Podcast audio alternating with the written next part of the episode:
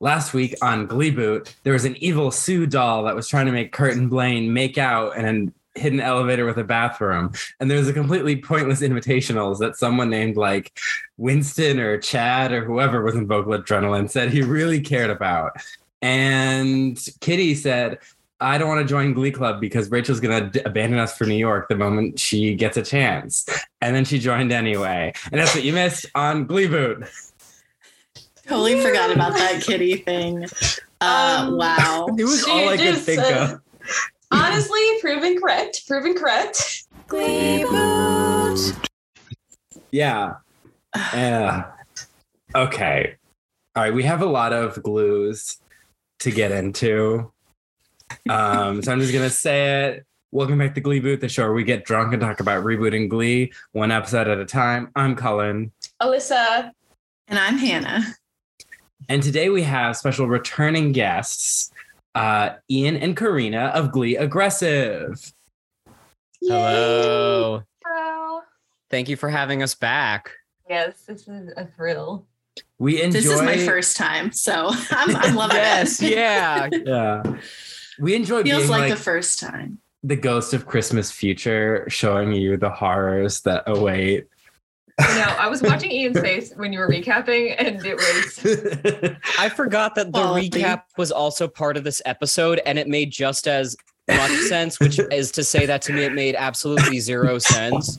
And then when I'm hearing the Spark Notes version of that recap, I'm like, I am truly lost and confused. So thank you. You know, we're watching it. best We're lost and confused. Yeah, it's Valid. the only place true. to be. There's no escape. like you're about to start, you know, season four soon. And I'm going to tell you something. Treasure season four. Yeah, it's not as good as season two and three by a long shot. But, you know, it is better than five and six by a long shot because could basically be subtitled season four. It could get worse. it could get worse. And it does. It will get worse. Sub, yeah, sub subtitle. It does. It does. Not as bad as you thought it was when you were watching it the first time. because I think season four still roughly had a vibe that there were stakes. And mm-hmm. honestly, most of season five and so far all of season six has really just felt like filler.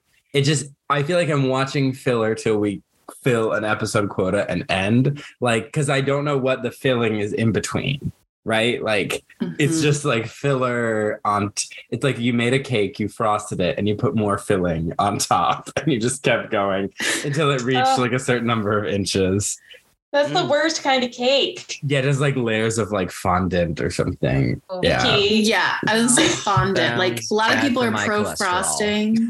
I'm not pro frosting, but like fondant, I don't think anyone loves fondant. It's like it's good for decorating. It tastes meh, you know. yeah So- Thank Yeah. you for thank you for saying what we're all thinking and being so brave.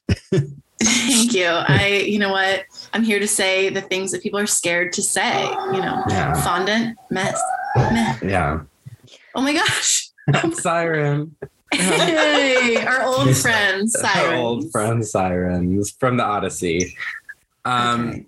Glues. Okay, glues. First, this isn't really glues, but it's related. Uh, Taylor Swift and Carly Rae Jepsen both released new albums, causing me to have to reorg the Glee Boot pitch that we are doing at the end because those are the two artists getting their own episode. But I also saw Carly Rae Jepsen in concert. Ooh. I saw her get a sword. She sang "Call Me Baby" Glee cast version. Um, it was the best concert I've ever seen, and getting in and out of the venue was actually like not a living hell. So thank you, Greek Theater. Very nice. Congrats. Um, thank you. Yeah, That was some thank you. personal glues. some personal glues um, because it is still a crime that they only covered that one song, but there's so much other glues going on. so Blues much Clues. blues. including the Blues Um, Clues movie starring all three Steves. But Whoa. Now yeah, that's really? that's Or blues are you news. messing with us? no, they're That's actually. I, they s- say. I saw the trailer. Yeah, it's like they're having all three Steves together, and I'm like, Spider Man, No Way Home, who? You know that in the Blues Clues canon, all three Steves, who are not all named Steve, um, are all cousins. I'm Like that feel is this. that is why they're passing this dog around their family. That makes Oh. sense. Is this dog like genetically engineered to live super long or something? Yeah. It is Apparently. blue. She's Yeah. made out of this true? she's made out of Blue and- Blue and magenta, genetically engineered. She's a GMO. um, so yeah, glues. Um, our first thing is a reference to when we were talking about how Karofsky and Blaine technically shouldn't be dating, quote unquote, because they're actually third cousins.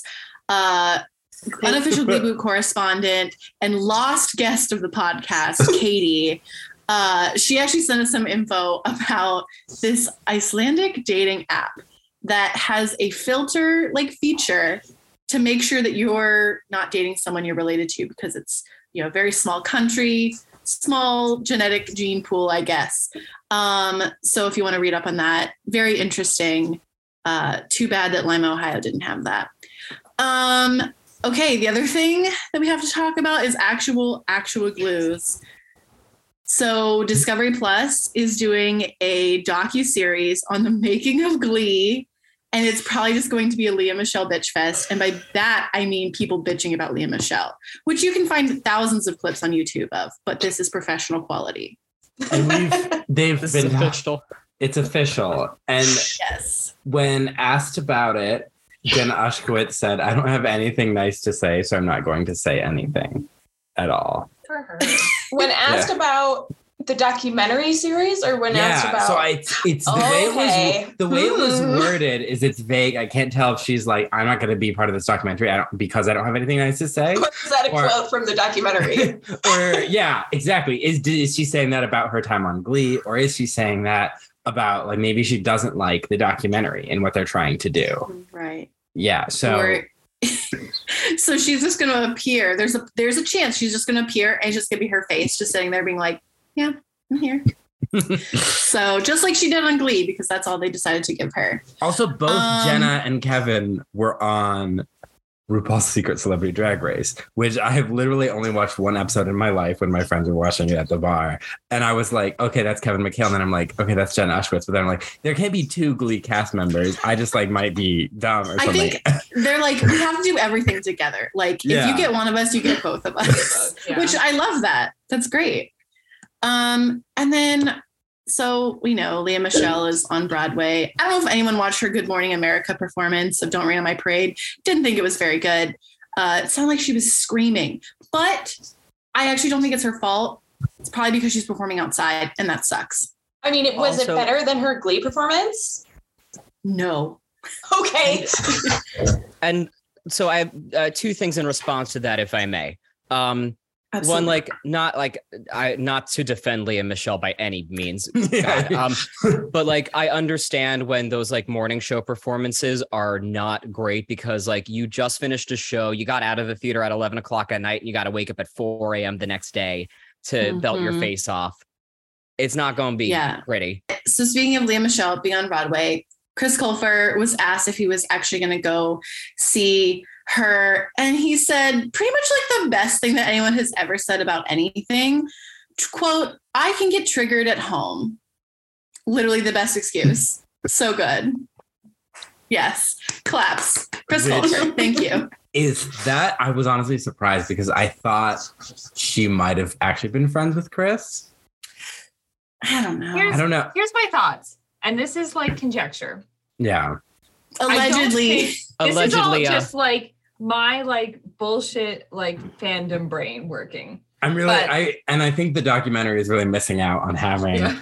that kind of So- insider scoop. Yeah. Based on like the vibes I've seen, I feel like Darren Criss and Chris Colfer were not like super close. No. And I don't know if they necessarily liked each other outside of filming. No. Yeah. And Lea Michele and Darren Criss remain Close, very close yeah. because they're both part of the Ryan Murphy extended universe. They've been on So- tour together too. yeah, Yeah. so i'm feeling like uh, chris colfer's like i'm in, i'm good out here like yeah. that they Yeah. she chose her side kind of like she chose she's like i'm gonna stay with darren criss Yeah. and chris colfer's like that's fine i'm gonna go do anything else basically Because I think when I think of how they're like connected now, like in, I feel like Lea connects to Darren, and Darren connects to Chord, and then Chord connects to like Kevin and Jenna and Amber Riley and like the rest of them as a group, and they connect to Heather, and you know. So Yeah. yeah, so complicated. I can't even get my own life straight. How are you doing this with you with other people that you Because don't know? I don't need to be right about it. It's just a guess. It's just like this is what I get from Instagram. That's true. Because remember the concert when we saw Chord in concert? Yeah. Like later in the residency, he had Darren come and perform with him. Oh, Hmm. I And I didn't know was that. like, yeah, but it was a, blam surprise, reunion. a blam reunion. And I'm like, How we missed. Chord live? He was actually really good. was good. good. Yeah, It's great. yeah. He walked fun. right in front of me as I was leaving the bathroom because it's this tiny little venue, and he just like walked right in front of me. I was like, I almost touched him. I know, you Mm. should have just stuck out a hand. I know, but see, it was because it wasn't like a big concert. It would have been so weird because he was literally just like hanging out with his friends who were like, "Oh my gosh, we came to see." Like I remember his friends; they were hilarious. it was like all his friends and like me and Alyssa. and, like, Yeah, yeah, pretty much. People. It was like people that personally knew him, and they're making jokes about the Justin Bieber experience.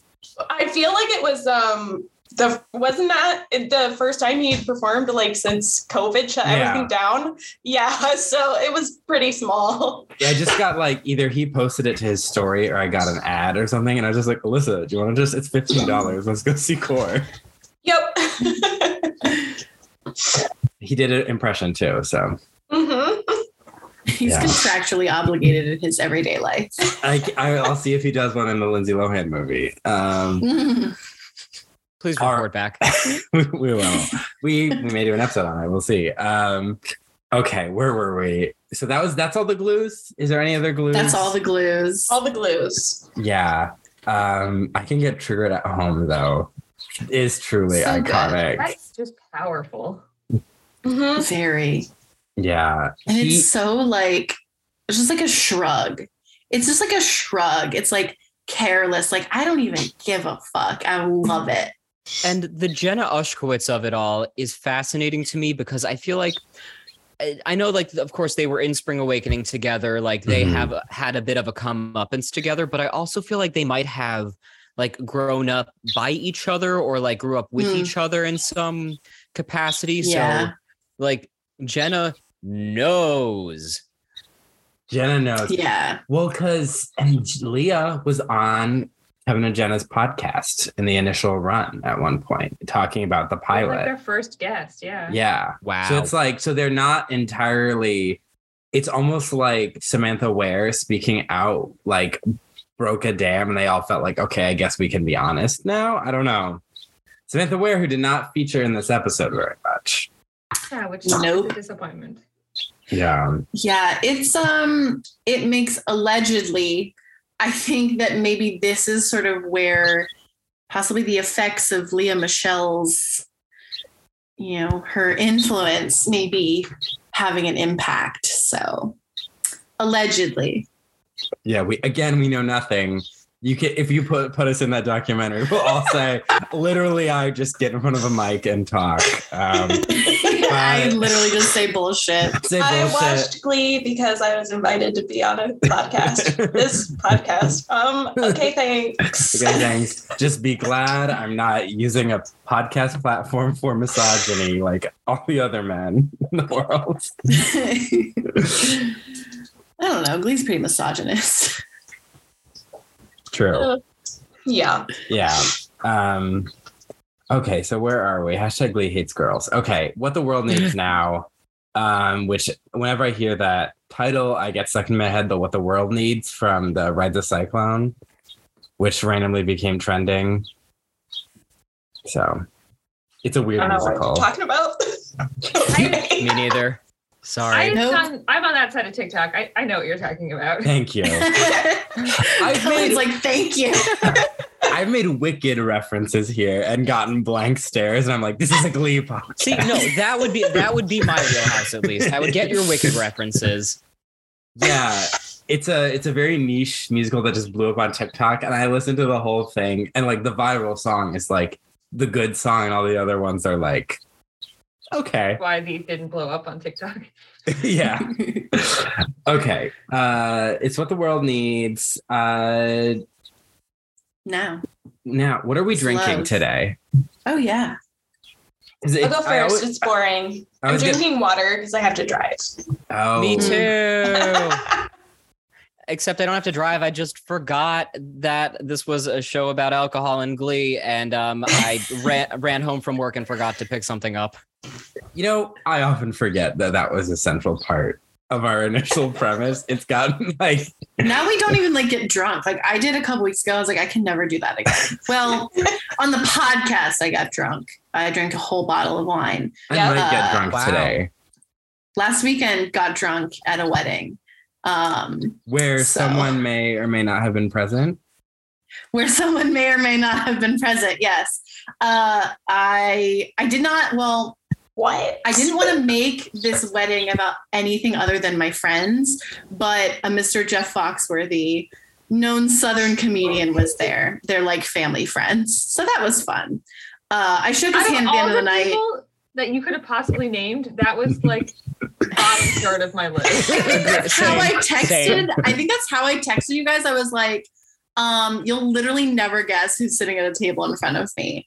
So, um, because there there are no other guesses. But yeah, uh, he did like the like uh, starting the lawnmower dances. Uh, he's very charming. Didn't talk to him because I was drunk and I didn't want to make a fool of myself. I also didn't want him to be like, you might be a redneck if so. Um, don't want to have that happen to my face. But you don't want to be a punchline for one of his No, shows. no thanks. Even if I was, I'd never know because I don't really watch his stuff. So I don't know. That might be like a highlight of my life. A famous comedian just like made fun me. of me. Just like in their regular set list, I'm one of the stories.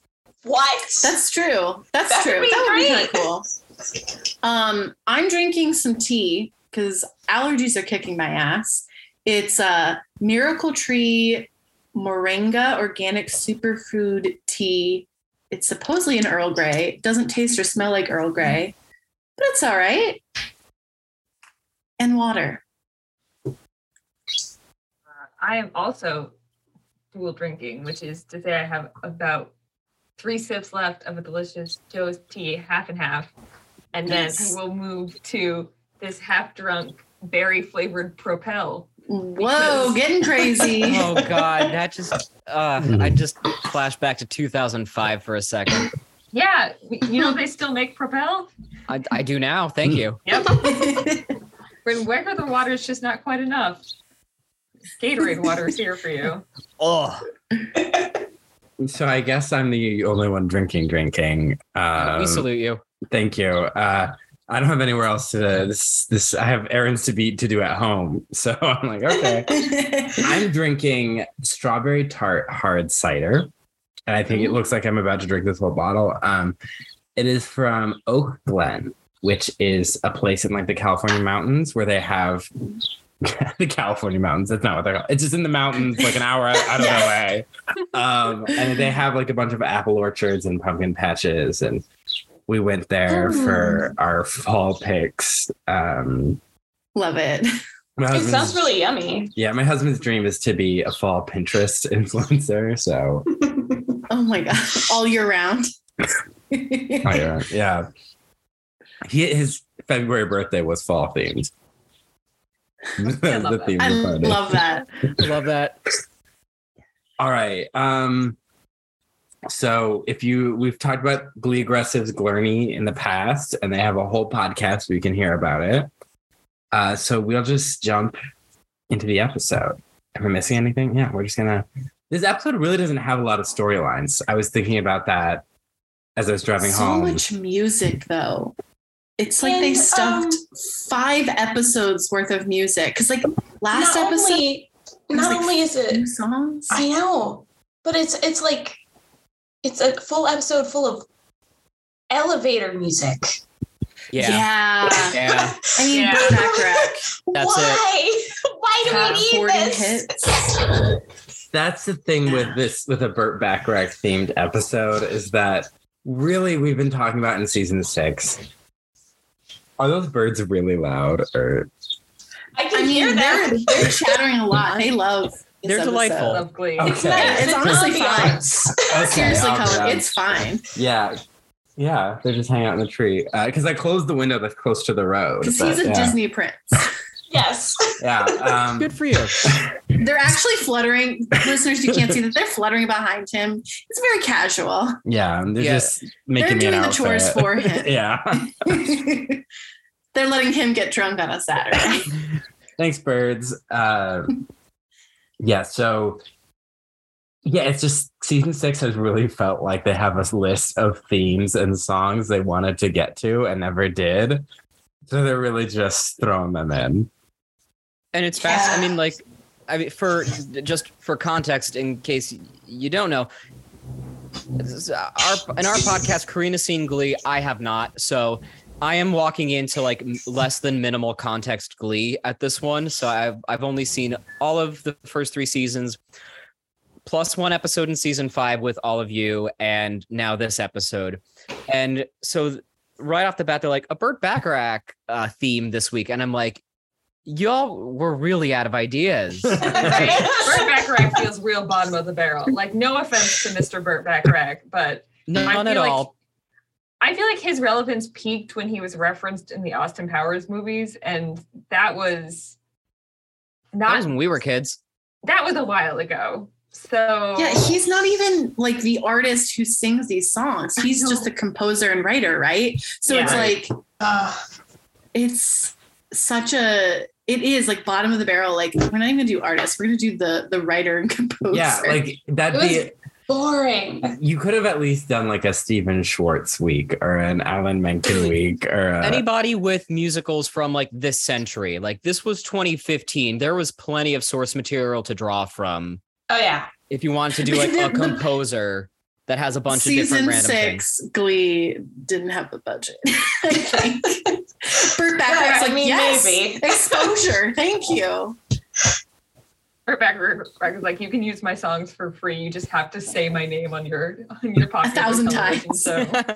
yeah it's because you know it's not like these are bad songs like i think one song like a one burt bacharach song in an episode sure but like a whole episode of them it just if you're gonna do uh. all one artist it has to be like a really like michael jackson madonna um why they those are the only tribute episodes that i can remember right now they did Billy The- Joel, but that was like a poor. that was rough. The Beatles ones Yeah. were rough.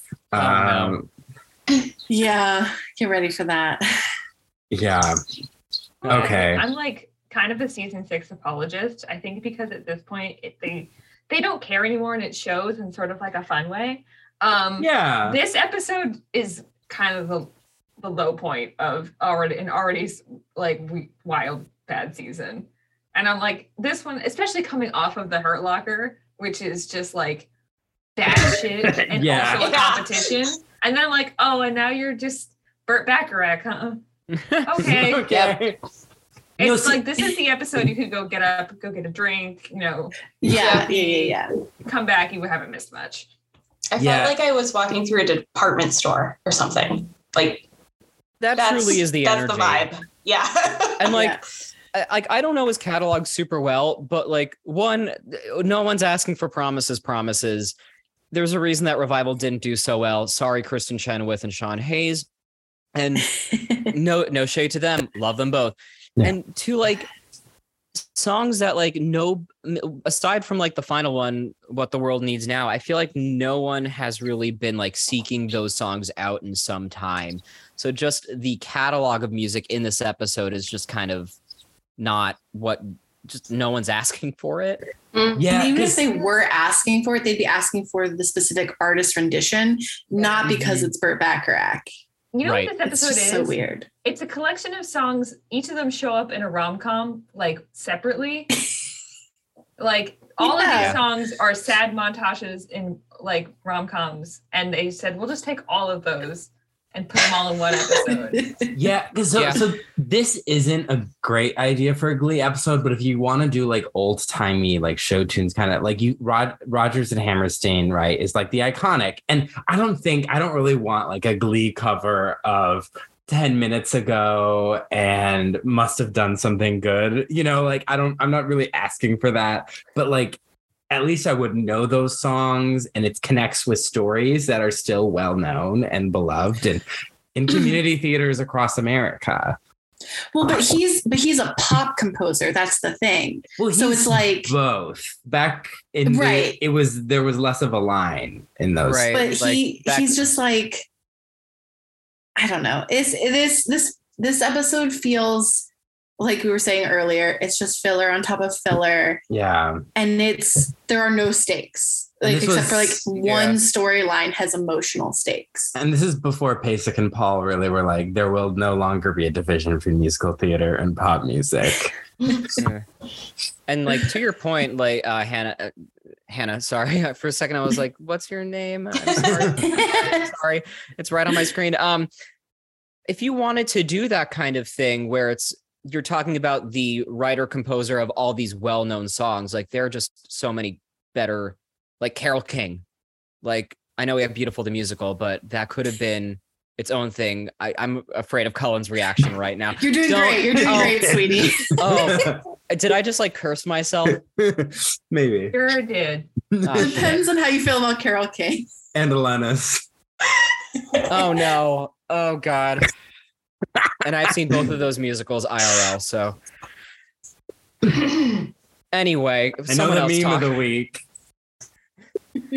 no, but I think yeah, that's a good point. There's there are other pop composers Mhm. that would be more relevant. I mean, right now, the only one that's coming to my head is a super problematic person who they should not do an episode on, who they've probably done a million of his songs already, which is that Dr. Luke or whatever, Right. Right. Oh. the one that Kesha hopefully destroyed forever. But I think Mhm. someone did work with him recently, and it was like, yikes. Yeah. Was it was it Dula Peep? I'm trying to remember. No, it was uh Kim Petras, I think. A peep. Is that your is that your nickname for Dua Lipa? That's uh, Wendy Williams' nickname for doing Yeah. Copy. Uh, Okay. Thank you. Yeah. Yeah. Uh, Okay. So so th- there's really only two plots this week. There's Rachel trying to get back out there with her emotional support black person. And there's uh Hannah Okay, stuff. Brittana yeah, Brittana. Brittana. Santana and trying to Abuela. convince Abuela to go to the wedding. Yeah. yeah. Um. that's really it. Then that is it. You've got your mini like uh, Sam, Mercedes, Rachel, like Yeah. romance. Oh right. Yeah. But that's all kind of part of the Dealing with- Rachel plot. yeah, it's the Rachel show today. Sam Yeah. Sadie's Joel. in City Show.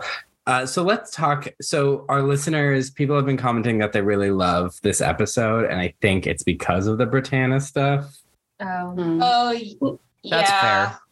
I guess. Which, uh, if I were to have to have a nickel for every time in the last 24 hours, I watched a piece of media where a femme, ditzy, bisexual really tells off an old person for being homophobic, I'd have two nickels, which isn't a lot, but Wow. it's weird that it happened twice in the last 24 cents. hours. What else did you watch? I was listening to the podcast audio drama The Two Princes. Okay. Yeah. Um, and I was this girl sings a song uh, about this homophobic man, and I'm like,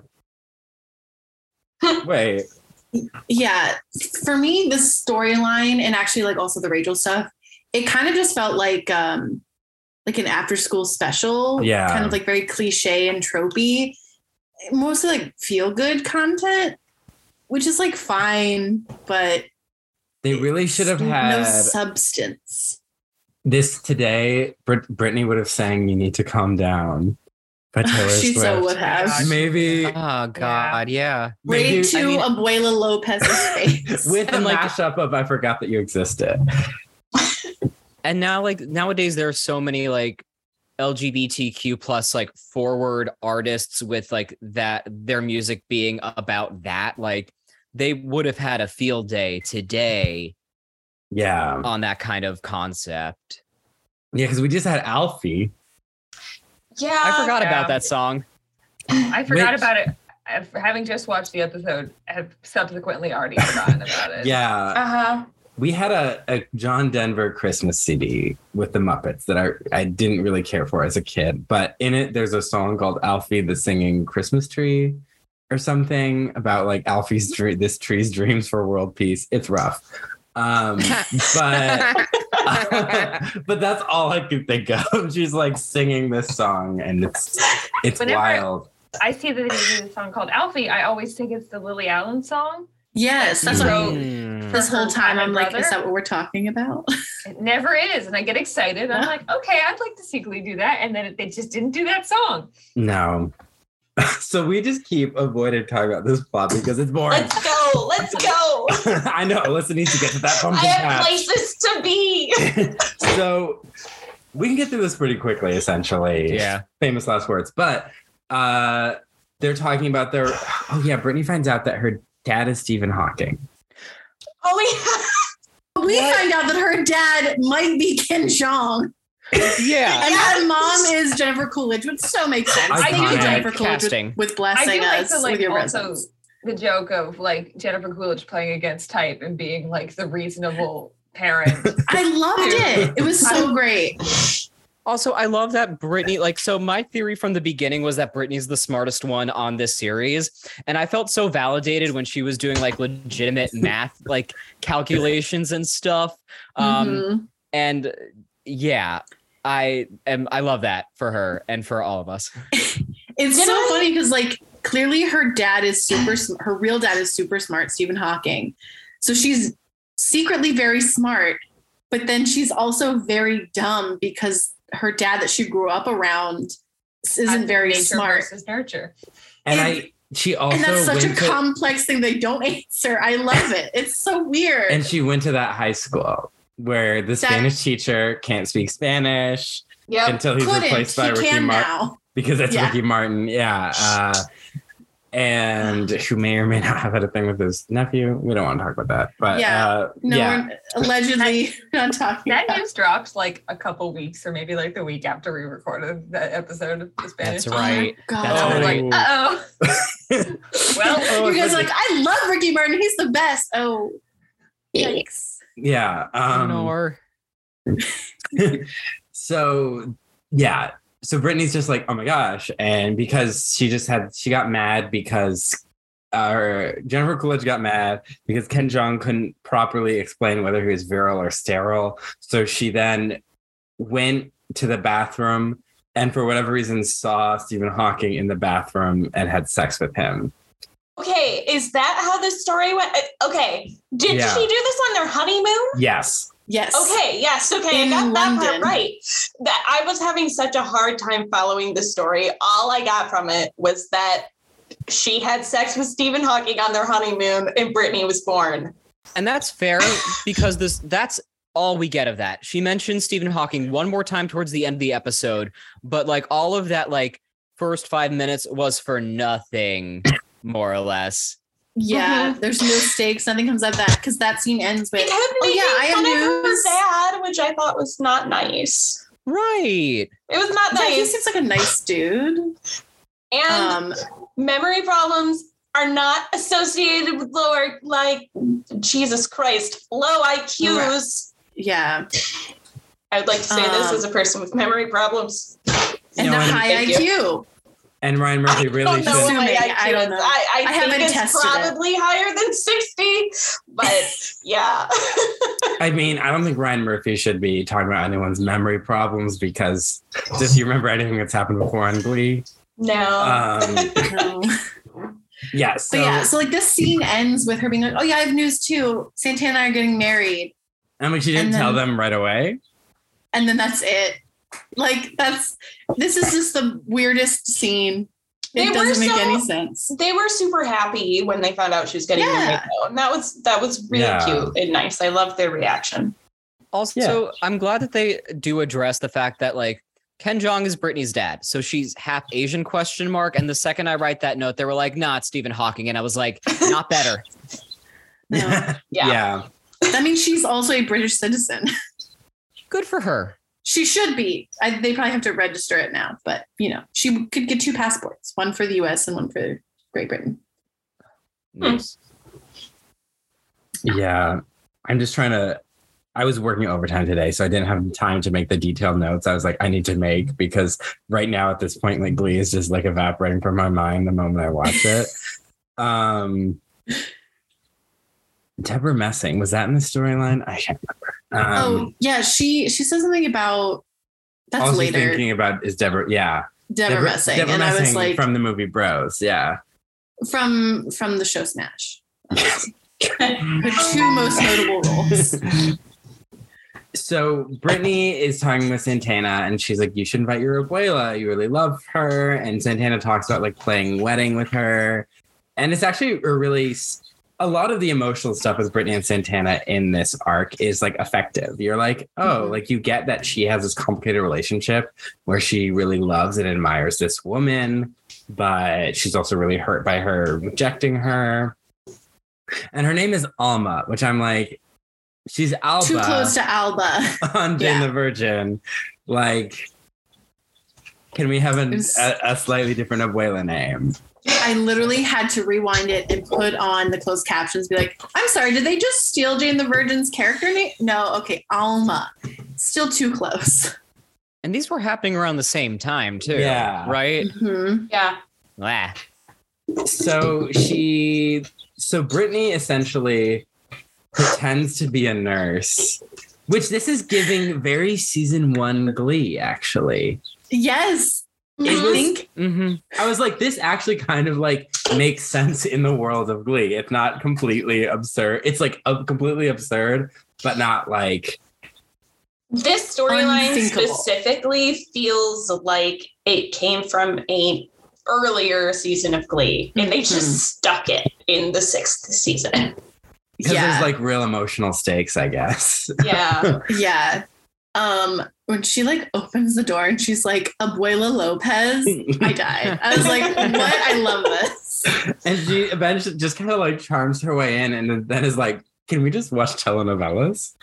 Yeah, and she's like, "Do you mind? Like, I cannot miss my telenovelas." Like, she does it with an accent, and all of a sudden, she can speak Spanish. Apparently, Good for Yeah. her. Right. I'm I almost mean, on a year of Duolingo. she learned it at Yeah. MIT, I guess. I mean, where?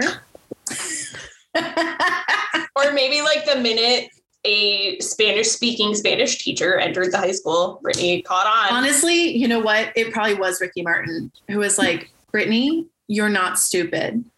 Like, You're I know you smart. can do this." you just and then learned just starts Spanish speaking in a week. Spanish to her. Yeah, and she just starts she just starts repeating right back like she's so smart. I do feel like there was. I could not tell you when or where, but I do feel like there was one time where she just says the line like, "And I'm smarter than all of you." Like Oh yeah, Yeah. and she, she, I feel was like she says that at one point. She just doesn't Yeah, I'm pretty sure she did. she doesn't like the school system and who can blame her? Yeah. Karina and I talk about all the time on our podcast how the education system in this specific town is clearly garbage. yeah, like the amount of characters in this show who are like abnormally dumb is a lot. Can we like, blame 'cause, them? like Finn was dumb and then Sam was dumb and then Brittany was dumb and Puck was dumb and Mercedes didn't know what broccoli was and you're like, oh Oh right, yeah. forgot about that. yeah, because Mercedes is usually like one of the like more Perfect real like adult, yeah. yeah. So then uh they're she's like watching they're watching the telenovelas and she sees the ring. Uh sees the ring it's like, oh, you're engaged, tell me about your husband. And Brittany kind of evades and they talk. And so they're becoming friends and she asks her to go on fondue for two.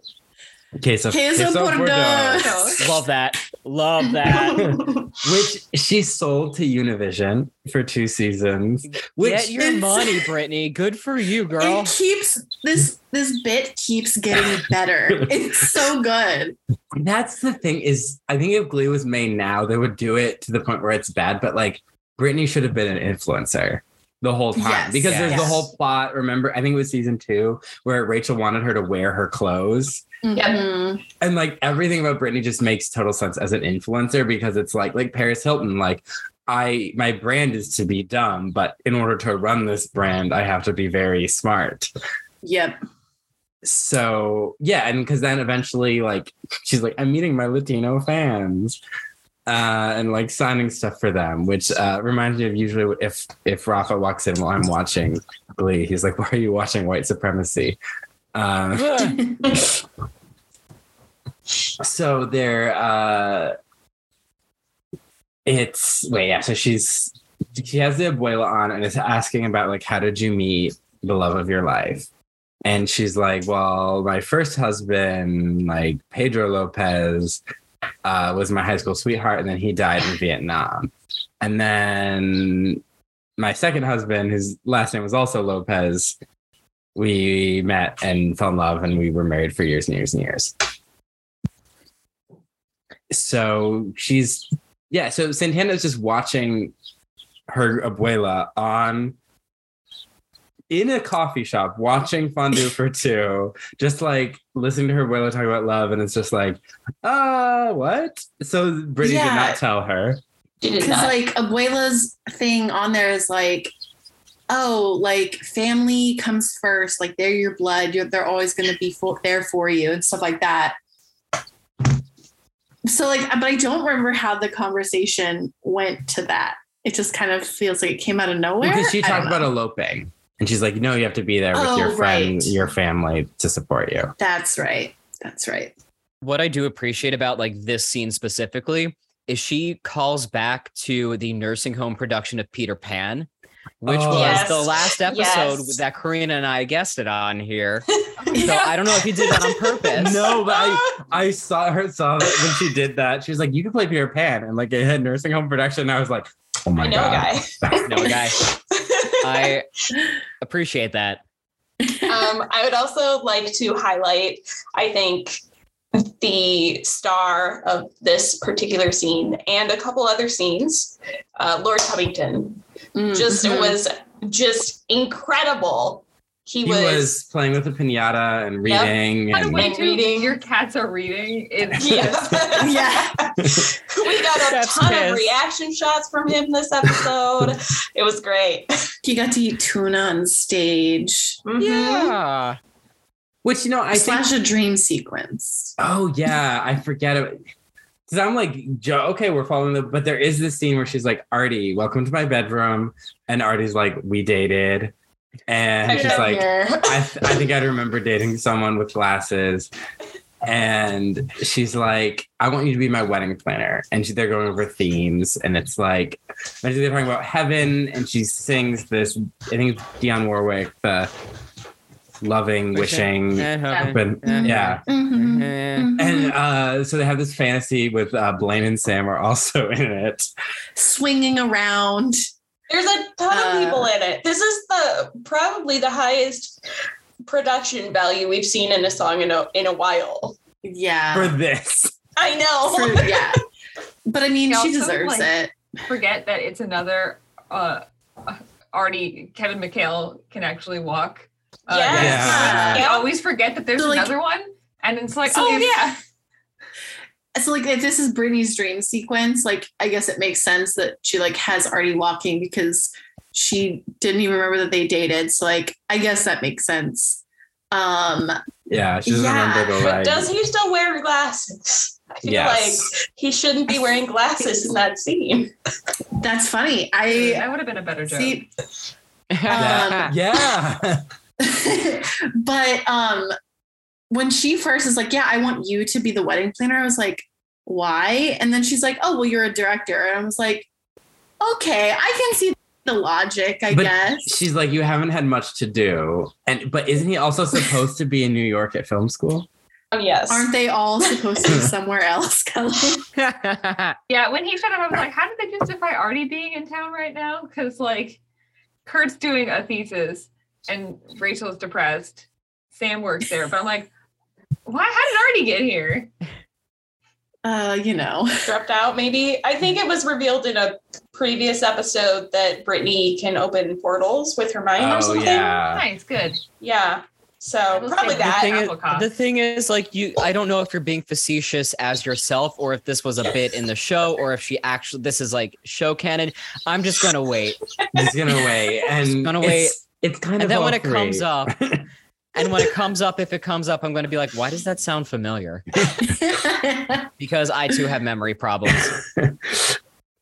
yeah, it so they they sing that so Artie's because she's like being with Santana makes me feel like I'm in heaven, but also we could do Underworld. And That was funny. so Underworld is in the place or the movie series? Because I'm in both as a wedding. With Kate Beckinsale, of course. Yeah, Well, so that also, there's a Lady Tubbington. We find out here. Yes. yes, there's Yeah, been congrats. Lady Tubbington, yeah, for a You minute. haven't met Lady Tubbington yet. Oh my goodness. No, It feels like ages that they've been together. They seem to She's have a happy marriage. yes, I'm but happy when for them. you will be Lord, upset in the episode when you meet her because I don't remember which episode that is. So Damn Uh, it. yeah, that's gonna. I. That was been looming over my mind for a while. Yeah, I literally don't like even remember. seasons. Don't know either. there were just like from the moment I started the podcast, there were several episodes. I was like, oh fuck, we're gonna talk about this. Yep. The, the first was the Finn saying the F word. Yeah. Yeah, that was the first one I was dreading. And then there are other things you realize I should have been dreading this, but uh yeah. So she convinces the abuela, or I mean, her name's Alma. We're just calling her abuela, but she convinced. I bet in the script though it just says abuela. Uh yeah. Oh, for sure it does. so they she brings her to this auditorium and she's like, Oh, do you like work here? Your fiance work here? And she's like, No, I just want you to like sit down. And then Santana It's a surprise for you. You're gonna love it. Yeah. Santana's there. She starts singing Alfie.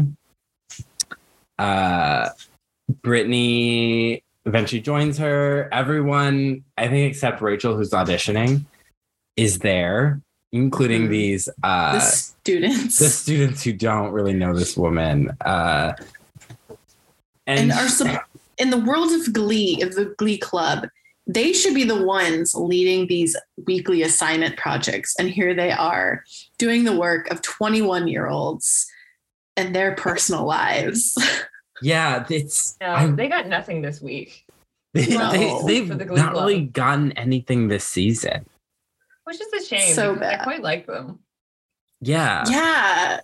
But like, I also don't care about them because the show doesn't care. So it's like, I want more of them, but I also am like, take it or leave it, I guess. You know how there's that show Kevin Can Fuck Himself that's like about like a sitcom wife like breaking. Mhm. I want one about like a late season teen drama add-on. Ooh. Like everyone just treats my life like it's like in between filler between like other people's lives who've already graduated. Why are they still at this school? Like I mean, y'all are writers. Get on it. Like I love that.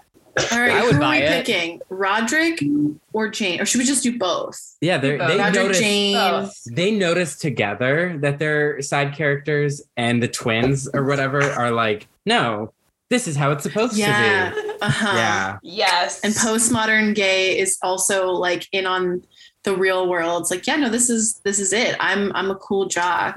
I don't abide by other rules. Yeah, Yeah. I These love characters this. in the show. They are characters in Yeah, the you've show. seen several of them in this episode. Right. Yeah. I Not just that you would know, because we didn't know. Right, exactly, exactly. I know there is a kitty and she exists. Could not pick her. up. She could p- walk into my apartment and punch me in the face. Wouldn't know who she is.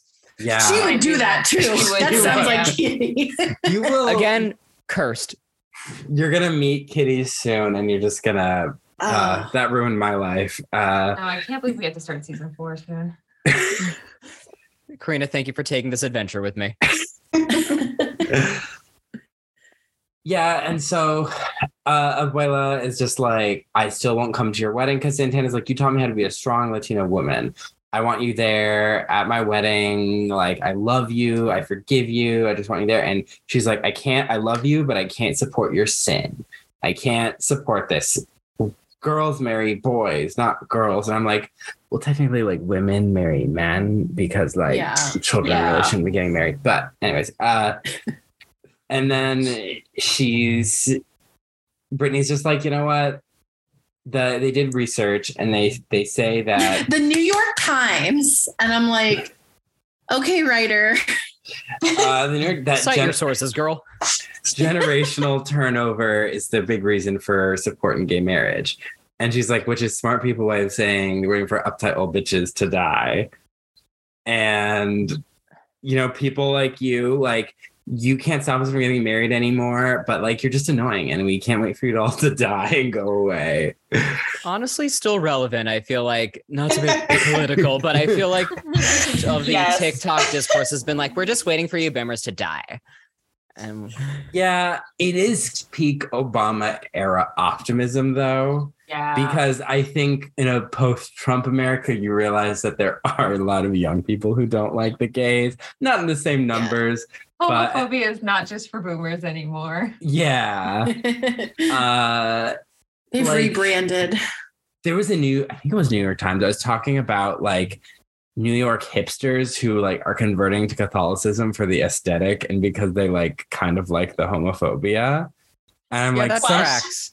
That What? tracks. yeah, and I'm Uh, like, it was a real article. I read it. Yeah, no, it's Oh, yeah. I read that, and I was just like, um, some of us were like born into this and are like maybe trying to make it better, and like this is our heritage that we would like to be better. And you're like, can we just like make the worst parts worse? And I'm like, thanks for that. I mean, not to not to make it too much of a tangent, but like I feel like that is so par for the course because all of like the hippies in the 60s and the 70s became the yuppies of the 80s and 90s and completely reversed course. Like we're just repeating ourselves and um I believe it and I hate it. And um yeah, Yeah, thank you for coming to my TED talk. because I think to some people, like they just want to be edgy, and if homophobia right now is kind of edgier than like being accepting, But we already lived through Ew. the Glee era uh, that was peak comedy of punching down.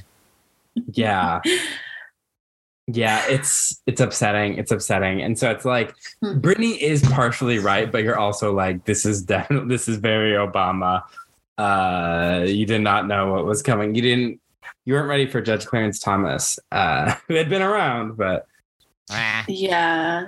this conversation in general, like I liked all pretty much everything leading up to this conversation in this storyline because I felt like it was emotionally um, sound. And then this confrontation happened, and I was like, okay, Yeah. what? Yeah. I agree. Um, it was, this it is was- where the the after school special thing kind of coming in. It's like we're yeah. hitting a theme, we're hitting a lesson really hard with And a you see giant it. hammer. You literally see it when Brittany makes a 180 in her uh, approach thoughts yeah, in her approach. 'Cause It's, was- it's literally like a complete 180 degree turn. And I'm like, oh, that's uh wow. Okay. Yeah, because slapped Brittany's me also with that one.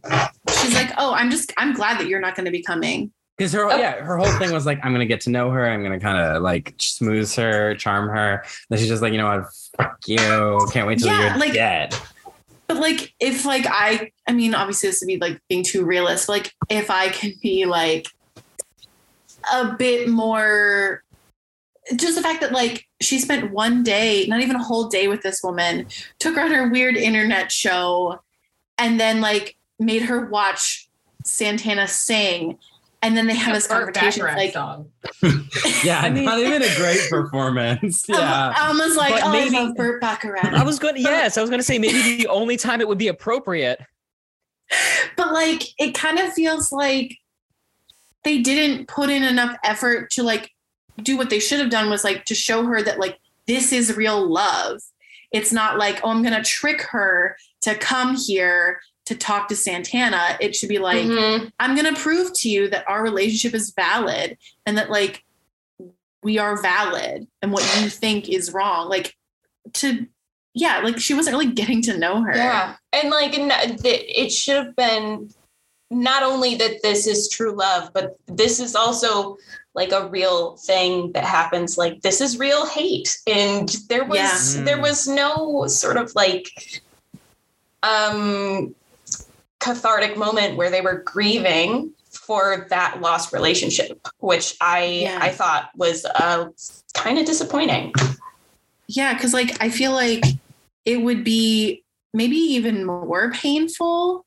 I don't know, but Mm-hmm. it'd be just as painful to go through this again after Yeah. possibly getting her hopes up that like, oh, like she's coming, she's coming to see me, maybe we can patch this up, and then having that all torn away again. Like it's Yeah. yeah, there should be more emotional uh aftermath for that. Mhm. Yeah, I think it's one of the things where Brittany telling her off was really cathartic. You know, it's like something that every LGBT person kind of wants to do, but it's also like something you can't really do because at the end of the day, it's not very productive.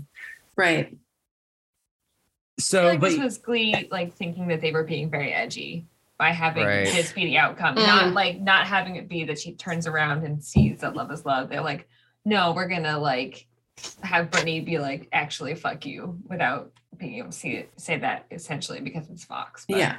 yeah, like, no, we're gonna go this edgy route, and but yeah, it doesn't have any emotional payoff. It's just sort of like almost like a thrill more so than anything Yeah. else. And then Santana's just like, yeah, no, we're going to be fine. And it's like, I would not be fine after that conversation. Wouldn't be fine from the moment that I found out like you invited my grandma to fondue for two. I'm sorry, what? Yeah, she just kind of scowls for a few seconds and then just kind of moves past it every time it comes up. Like just Yeah. because you intend to do something nice for someone doesn't mean that's what happens. Like you got to Right. think things through. Right. Like, it's not always a positive outcome yeah. like Yeah. this. Like, and also, like, yeah, she she gave it the old Brittany try, but like, like an authentic, like actually getting to know her. Like, I don't know. I'm I assuming this is gonna resolve or have a happy ending eventually, maybe in the next couple episodes. But it's like, I feel like they resolved it here. And I think, like, again, Karina and I have only gone through half the series so far, but they have put so much more gravity and invest in, investment of time into the Kurt plot line, the Karofsky thing up to this point, Yeah. that they kind of gloss over the Santana's queer journey of it all between she kind of like she comes out to her mom she's fine with it. She comes out to her grandma uh she's not. Bummer. And then this kind of felt Yeah. like a reiteration of that where like even though it's a whole plot line to echo what you were saying the investment of time stakes emotion is just not the same as it had been for kurt And Right. that's Yeah. not fair Yeah. Yeah. Mhm. It's not. yeah, queer women really get the short end of the stick. Yeah. almost like the show didn't intend to put any queer women in the in the show in the first place and only did it because of uh The actor. yeah being like, um, hello, yes, I would like to have this character represented, please, and thank you. well, it's like they saw like ah shit our fans really want these women to be queer so i guess we have to Right. The one throwaway line that launched a thousand ships. yep Yeah. if sex were dating, Santana and I would be dating. And there you go. That's how it was born. Too bad we can't just have lesbians and bisexual women with other women a punchline. What a shame. They actually have to have dimension. Did they did they try? Is this this that this is them trying to to give give them dimension? trying yes Yes. Yeah. But so, okay. So basically, like after this, they just kind of go to, it's just like a, the group singing to them, right? Because that's it, right? Um. Yeah. Yeah. it's like oh we'll be your family now Yeah. Oh, because Yeah. I was like, hey, so there's a pro. Artie's like, hey, there's a problem with the seating arrangements. You know, it's not taking a, a seat away. because That's right. Abuela's not going to be there. It's to add 8,000 more to your family table. And then they all come out and they're like, we love you. We want to be there to support you. And then love they just are Like, they're just like, can we be part of the wedding party? Um, yeah. Rachel's like, I don't need works. you Who are presumptuous. yeah, really. I honestly, Rachel and Santana's relationship has never really been resolved, and there will be more stuff that you guys will see. But like at this point, I don't even know what the status of their friendship or relationship is. So like Rachel being like, I'm gonna be there for you. It's like, I don't know if Santana would be into that. Mm-mm. I have a lot of questions about this scene in particular. I mean, it's nice that, you know, their friends are there to support them, but also, no, you Logistics. cannot all be part of the wedding party. That's too thought the same thing. expensive. well even that just like putting that many uh chairs around a table like how big is this family table like because santana be- has parents brittany has parents it's like what how is this gonna work artie you have to figure this out um, yeah Um, logistics Literally just choose one person. I mean, that's how it would go. Or you could do the thing where you take the chair out, which Artie said he didn't want to do. But that That's seems like the easier. easiest. yeah, it's the Yeah. easiest solution. it's the one that makes the most sense too like Mhm. okay so out of those people so it's artie potentially artie but sam uh mercedes rachel kurt blaine am i missing anyone else or is it just the five of them I think it was, Kitty was up there, wasn't she? oh yeah and Oh, kitty yeah. was there for some reason i was like okay no no no no no no santana would never let this demon at her wedding Yeah. Because Kitty's like, oh, oh no, Kitty's there because she's like, oh yeah, and then like us and the new kids, we're gonna go and cater. I wanted to see Roger be like, what? What the fuck? I didn't agree to that. Like that's what I want to see. Because like, Kit- Kitty had her hair down, and for a hot second, I was like, "Who is that?" I did Yeah. not recognize her. So yeah, so it's gonna be a logistical nightmare this wedding if it ever happens. Um, uh, I mean, my hot so- take is like, give that seat to Quinn. yeah, Yeah. where's Not there. Quinn? Where's That Claire? makes the most sense. yeah. And then have the rest of the Glee Club at their own table. Done. Yeah. Yep, Yeah, Will I- was it, sh- also it should there. go to Quinn. I mean, they were Will. Yo, Oh, yeah, Will Will Schuester jump scare here. Yeah. Like- yes. I was literally, came out of nowhere. Thinking earlier in the episode, oh, there's no Will. That's really nice. Same. and I and then I texted Karina, Will Schuester jump scare warning. Um, and then like then because then at I think maybe after this, like it cuts to they're all at Will and Emma's place, and all of a sudden, like Will and Emma, Emma. are both there. Emma. Except there's a you baby. know, mm, first the baby is not the same baby as before This because is- they had to cover its hair. This is the It's- funniest fucking This is the scene. third baby I think they've gone through. And then you know Emma's not the real Emma This because is you never see her face. You know what? Because that was me. That was Conspiracy. me. I wore that wig. I put the wig on and the dress and pretended to be Emma and held Brittany's ring. You know, that was me, Yes. actually. Wow. Yeah. I that's was my literally like- to be here with you today. yeah. I literally was losing my mind. I was like, okay, why are we not seeing her face? I was like, oh, surely I've just missed it. I watched that sequence twice, all the way I through. was like, oh, I'm did, I, did I just blink at the wrong time? that's what I thought too. But like, and then like they had that shot, like looking at Brittany's ring, and I was like, oh God, they've replaced her with some like random PA in a ginger wig or something. That I is just- so fucking funny. It I was screaming hilarious. and it was I was like, is Rafa gonna come home from work and see me screaming at a glee cover of what the world needs now? But it was Yeah, like it's just so cringe. just like I mean, I get it. Jayma Mays, I think, was actually filming another show at the time. I think the the trial show. Uh she was like a southern evil antagonist lawyer lady, I think, in it. Oh, um, good yeah, it's uh. Ed did Um, presentation the one the it in our murder sitcom board. class. Yeah. Um, so yeah, good for her. So she probably wasn't available for this bit part, but it's just funny. They're like, well, it's weird. We've already shown his apartment without Emma so many times. so they just Yeah, so like they literally they're like, well, we have to like make sure people know that like they're still together. All right, uh Emily, come here. They just pull a random PA who's like roughly Jayma Mays' size. Close And it- enough. It's just they so even funny. match the No one- No. They're like, no one will ever notice. And I'm like, eagle eye.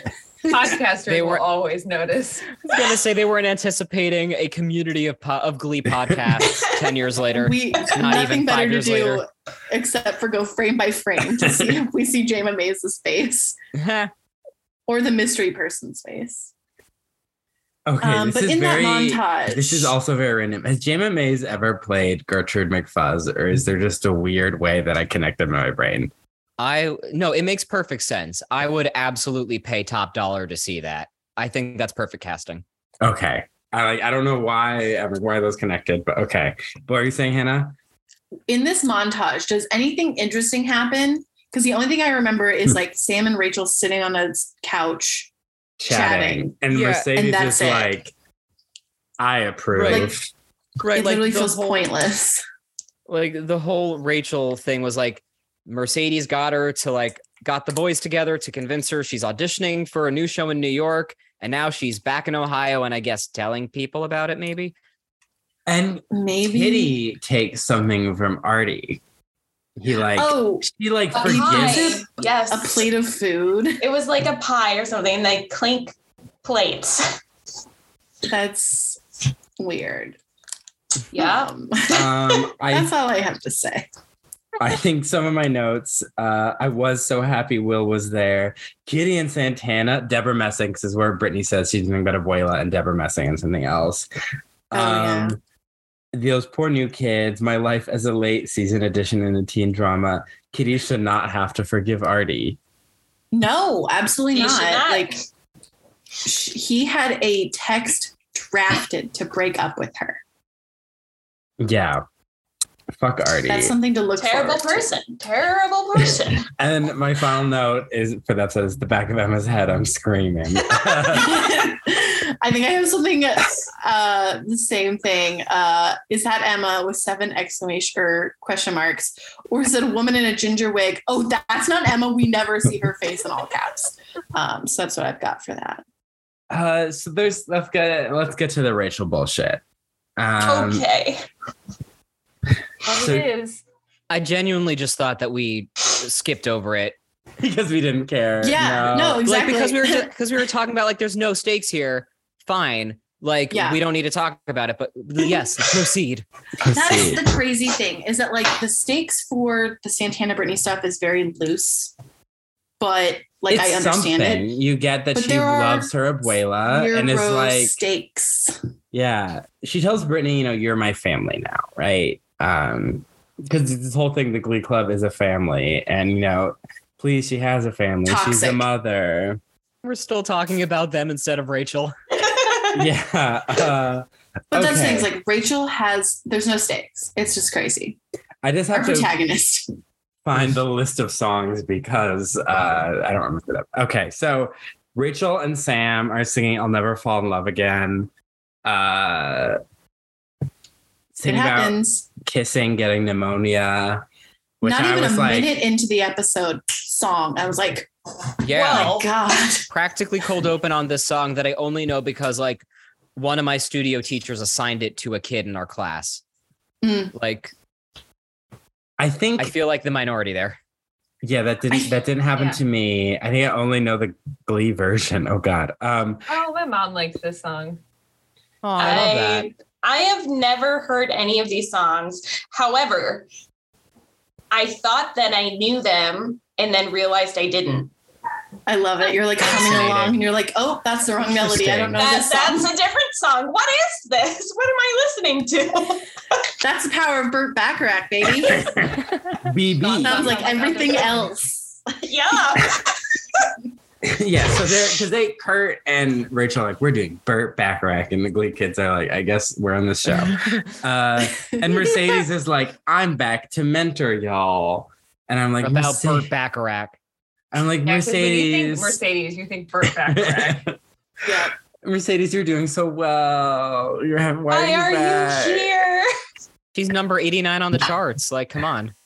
Yeah, that song, the what was it called? shaking my head. I hated that song. That's the one where she just says, throws it and why do Republicans hate the blacks? Uh yeah, it is that song was not good. I was sh- SMHing that song. Uh yeah, so Mercedes is back and they're Sam and Rachel sing I'm, I'll never fall in love again. And they're like, oh, we'll go on a date. Breadsticks. Yeah, okay. And then they both blow each other off because it's like too much to get back out there. And Sam still has feelings for. Mercedes. This this is Yeah. something we don't see. yeah. It's totally just they're telling you, and I'm like, ah, this thi- is great. I love that. Well, because Sam's like, I want to apologize for blowing you off. And I thought he was about to cancel. Like, I thought he was Yeah, canceling the day. They just Neither didn't of them show. didn't show. And Rachel's like, I blew you off. set Sunday. they couldn't. yeah. But okay. I mean, I guess they have history as people who know each other, but like if I had a date and like they blew me off, not even like sorry I can't make it, just like stood me No up, text. Yeah. If, Yeah. yeah. nothing. I'd be like, okay, so we're not dating. Yeah. we're, We're, not, not. friends. we're not interested. This is a no go. yeah. Yeah. Cause the the no text back is uh that is one of my like ultimate like oh okay like I'll take almost any excuse but if you're not even gonna give me an excuse like Yeah. That's it. Yeah. Uh, and so she's like, I just, I'm scared to get back out there. And Mercedes is back and she's all like, Hi, my personality in the past couple of seasons has mainly become about supporting you. Um, even though we did not get along sometimes before. Nope. Anyways, she's like, I got you an audition on Broadway for a new original musical. Hit list. Hit No. Ooh. from Smash. Ooh. I, Ooh. which I think would have been a way better season five plot if she was in an original musical as opposed to Funny Girl, Yeah. Mhm. because it Mhm. would have made a lot more sense. Yeah. Yeah. It would have. Like if she was in some kind of indie off Broadway musical that did well and made its way to Broadway, a la hit list. Sleeper hit. Yeah, featuring more friends than you know, Marley Oh original. God. uh, Triggered. so she uh so she's like i'm gonna sing this so she sings baby it's you to rachel with rachel brittany and santana as her backup Yeah, That was the like- funniest fucking thing to me. she literally is like in the choir room, like, hey, we have a surprise for you. And I thought it was like, oh, we're gonna be singing it to you. You're gonna be the audience. That she's literally wearing this awful wig and she's singing it along with them.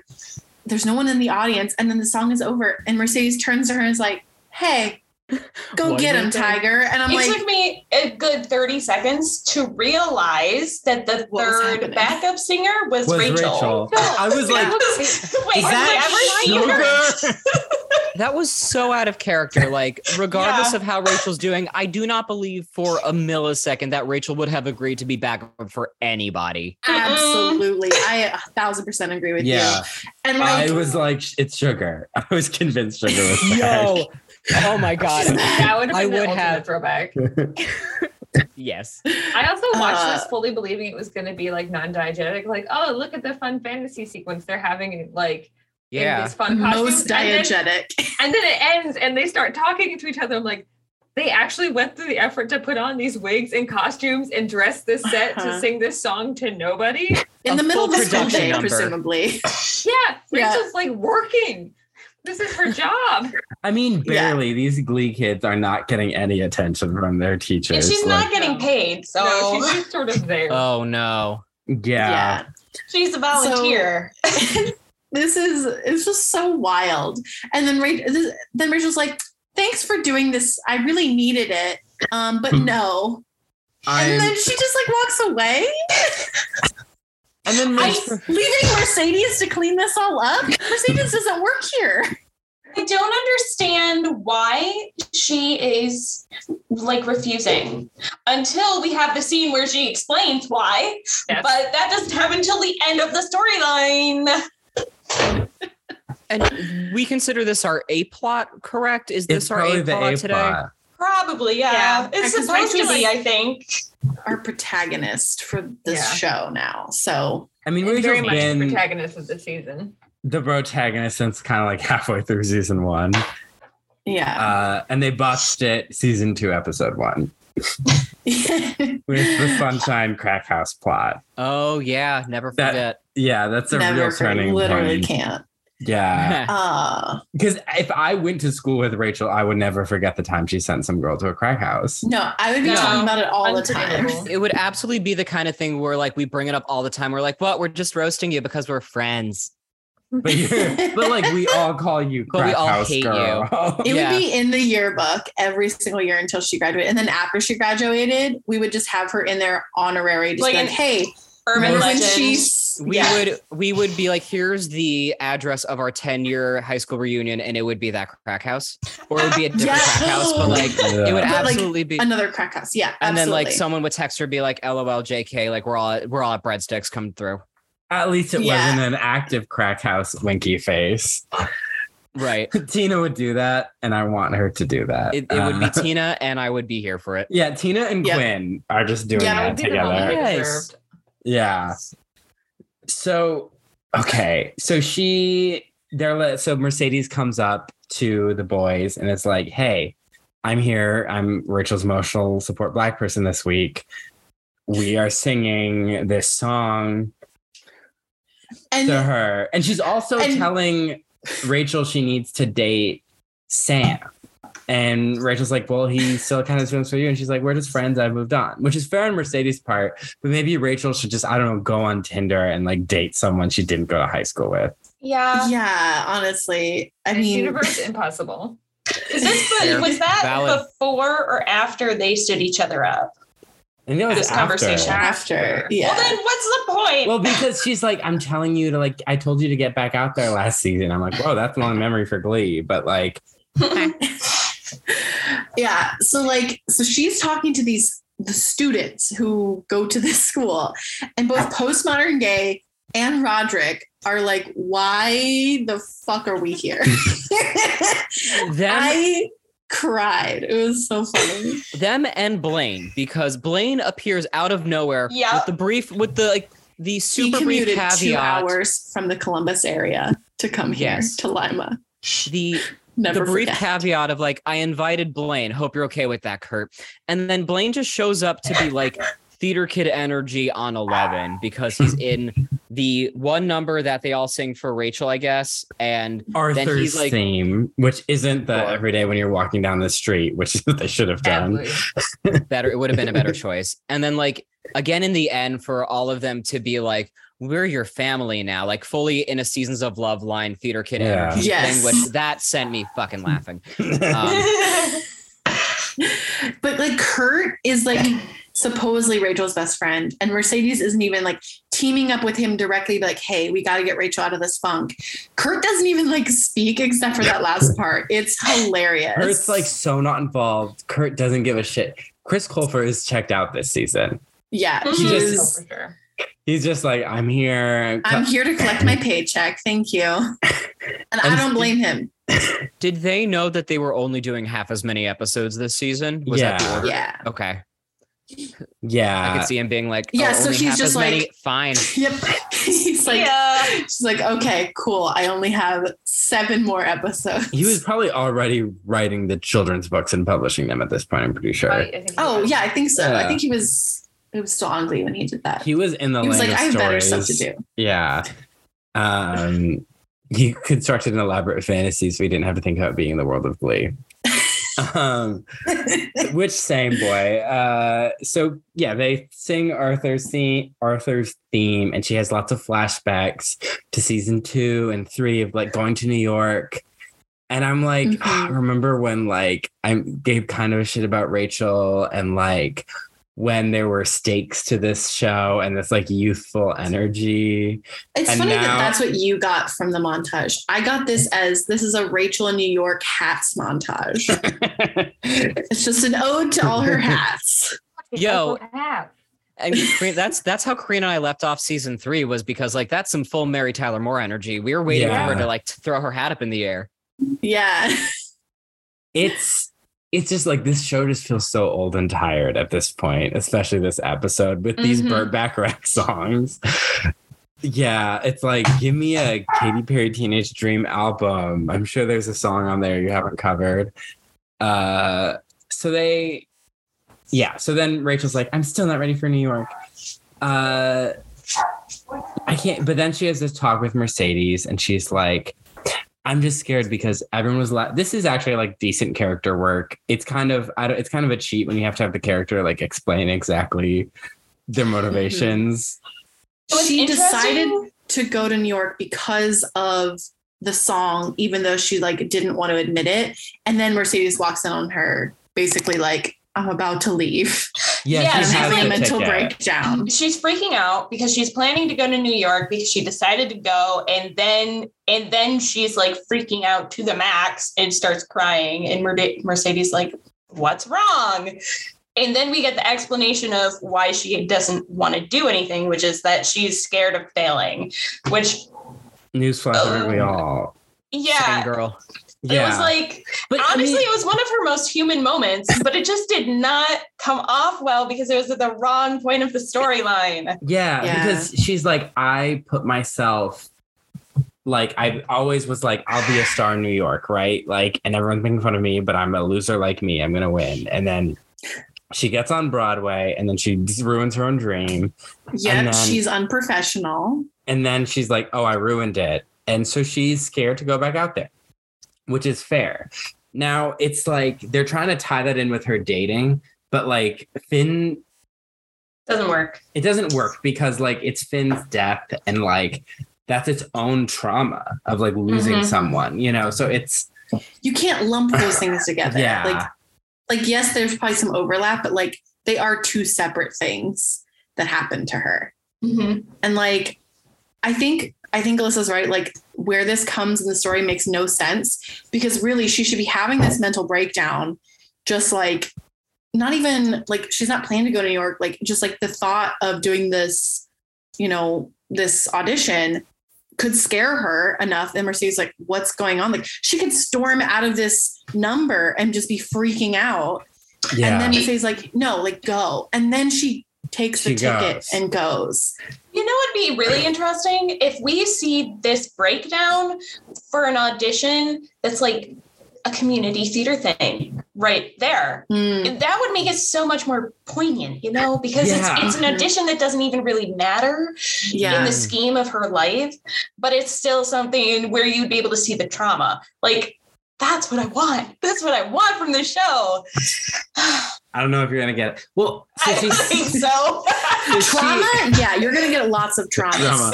couple So- more episodes She sings promises, promises, then storms off to New York for the millionth musical to New York montage. not wearing a hat this Not wearing a hat. Character growth. Character growth. and so she she sings promises promises and she's like yeah i feel like i really killed it and she asks mercedes to run the glee club and mercedes is like well what about kurt and she's like he needs somebody to collaborate basically with she doesn't she say i don't want them to just be doing into the woods or something like yeah that and i'm like but what's you had them do burt bacharach into the Yeah, woods so it's is like- No, better. do it into the woods week. That would be awesome. Yeah. check out my glee boot post where i said they should have done into the woods instead of west side story in season three and I cast saw that. everyone I love that.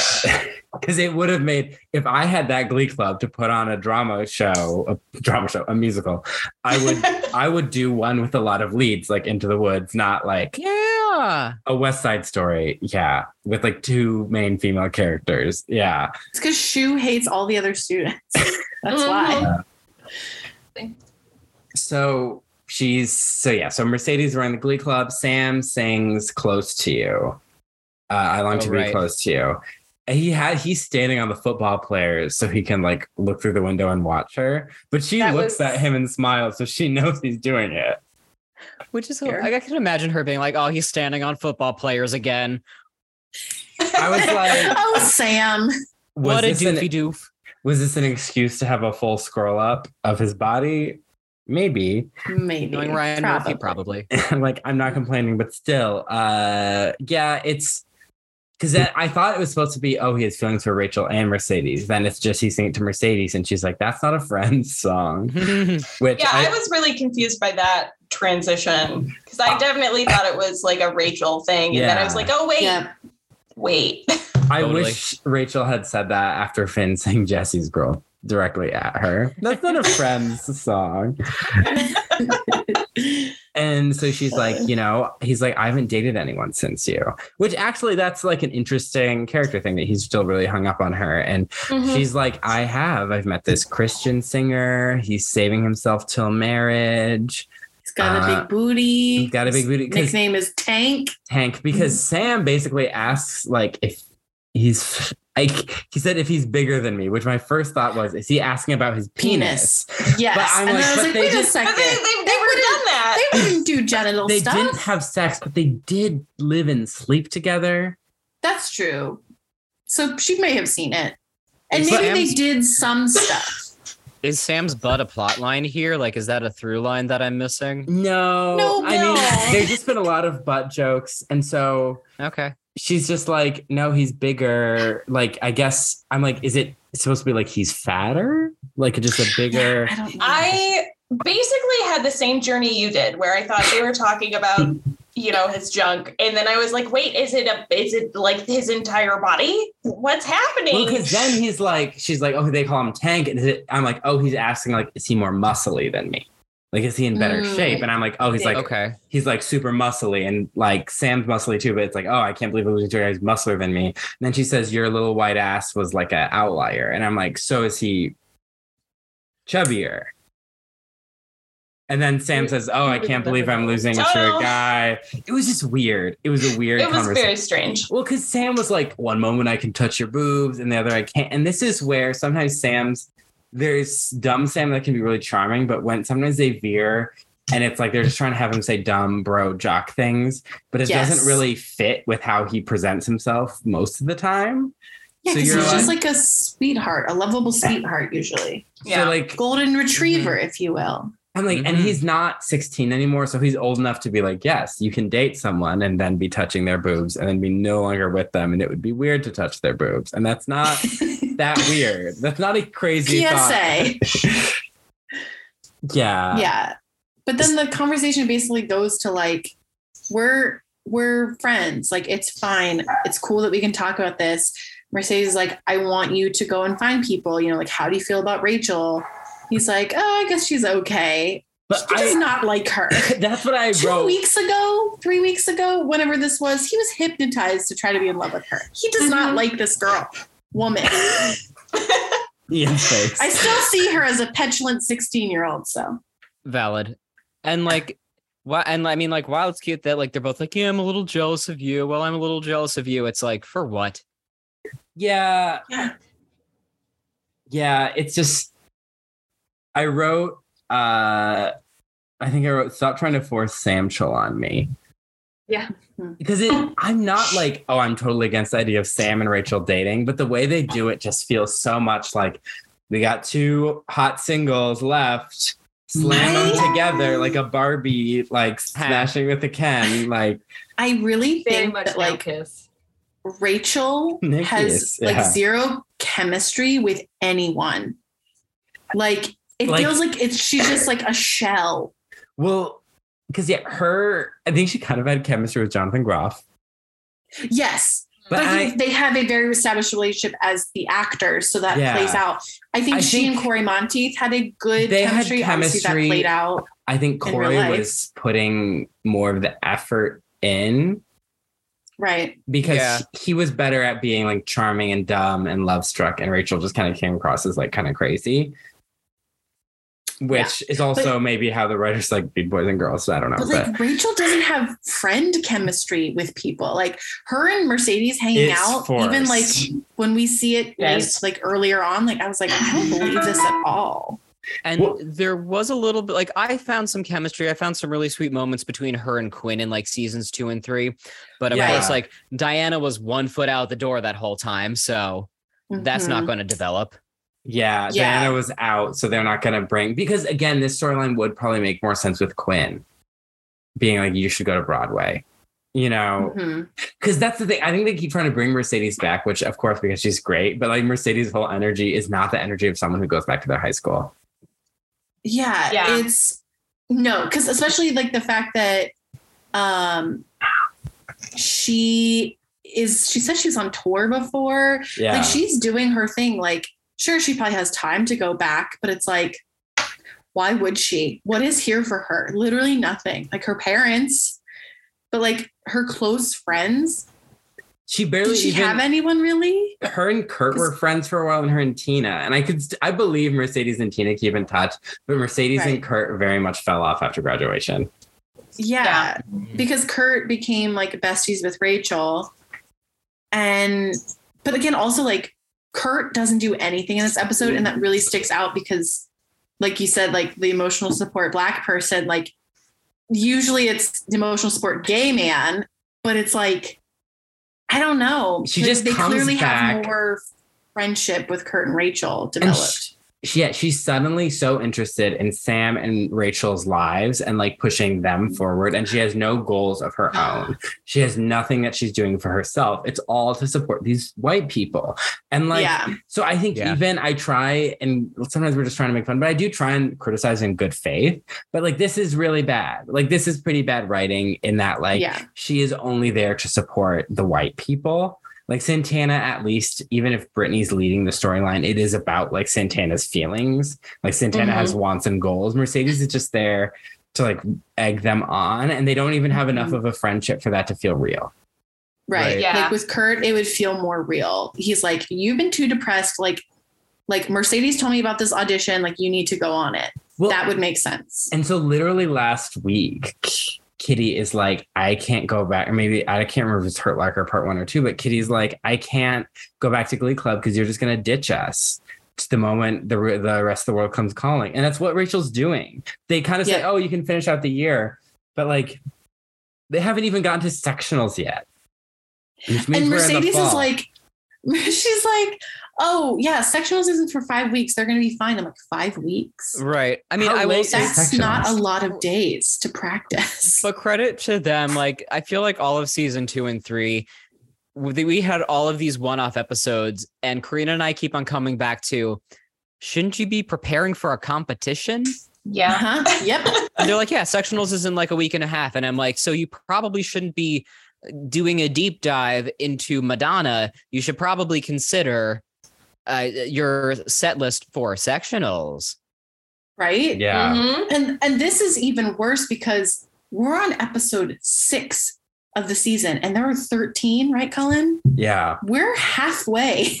We are hitting this halfway mark, and they're five weeks out from sectional. So it's like I have no fucking clue what's I, happening th- this I don't season. think I don't think they're going past sectionals. I think I no, don't know. they yeah. can't. They don't have enough time. I, I mean, if they did, that would be amazing. Actually, It'd be that's what I hilarious want. if they did. Just They're like, hey, this multiple- week sectionals. Next week, regionals. The week after that, filler episode because we've got plenty of time. Next week, nationals. And we're done. a season of Good work, Yep. everybody. Woo! That's a wrap. Yeah. So they're back, and she's like, "Yeah, I felt so good about that audition." And my favorite part is Chord in the background, just like pouring a ton of creamer in his coffee, It was it was sugar. sugar. Which Yeah. again, someone who looks like that, Sugar. someone who looks like that is not pouring that much sugar in their morning coffee. But I digress. But like, it was like again we have this whole theory that they didn't really write anything for Chord this season. They just like put him in scenes and he's They just said improvising all his insert dialogue Chord. Yeah. and like he's just doing because he was like sniffing jock straps and like full, like he's just doing weird shit in What? the background. yeah, Yeah. he's just like weird Missed in the that. background. That's a different Apparently- episode. Yeah. not, not, not this episode. Okay. Something he says in this episode um, shook me to my core. Uh, let me find it. Oh, here it is. He says something early on the episode. It's like, oh, I have to go. I'm teaching health class. Yes. Sam's teaching health I class. had that oh note too, and I was like, I missed a lot. That Well, lot he has. He doesn't have a degree. He's not an actual teacher. He doesn't have like a certificate to teach. He's, He's an just there assistant replace. football coach. He should not. They have a gym teacher. There is a gym teacher who should be teaching health class or a science teacher, whatever. This young man, no, Who just was confused that now that you're an he ex. can't touch boobs. yeah. He can't touch. He can't touch her class. boobs. So Yeah. Wow. disturbing. Just- Ohio Shivers be down my spine. Ohioing. It, do- it do. It do.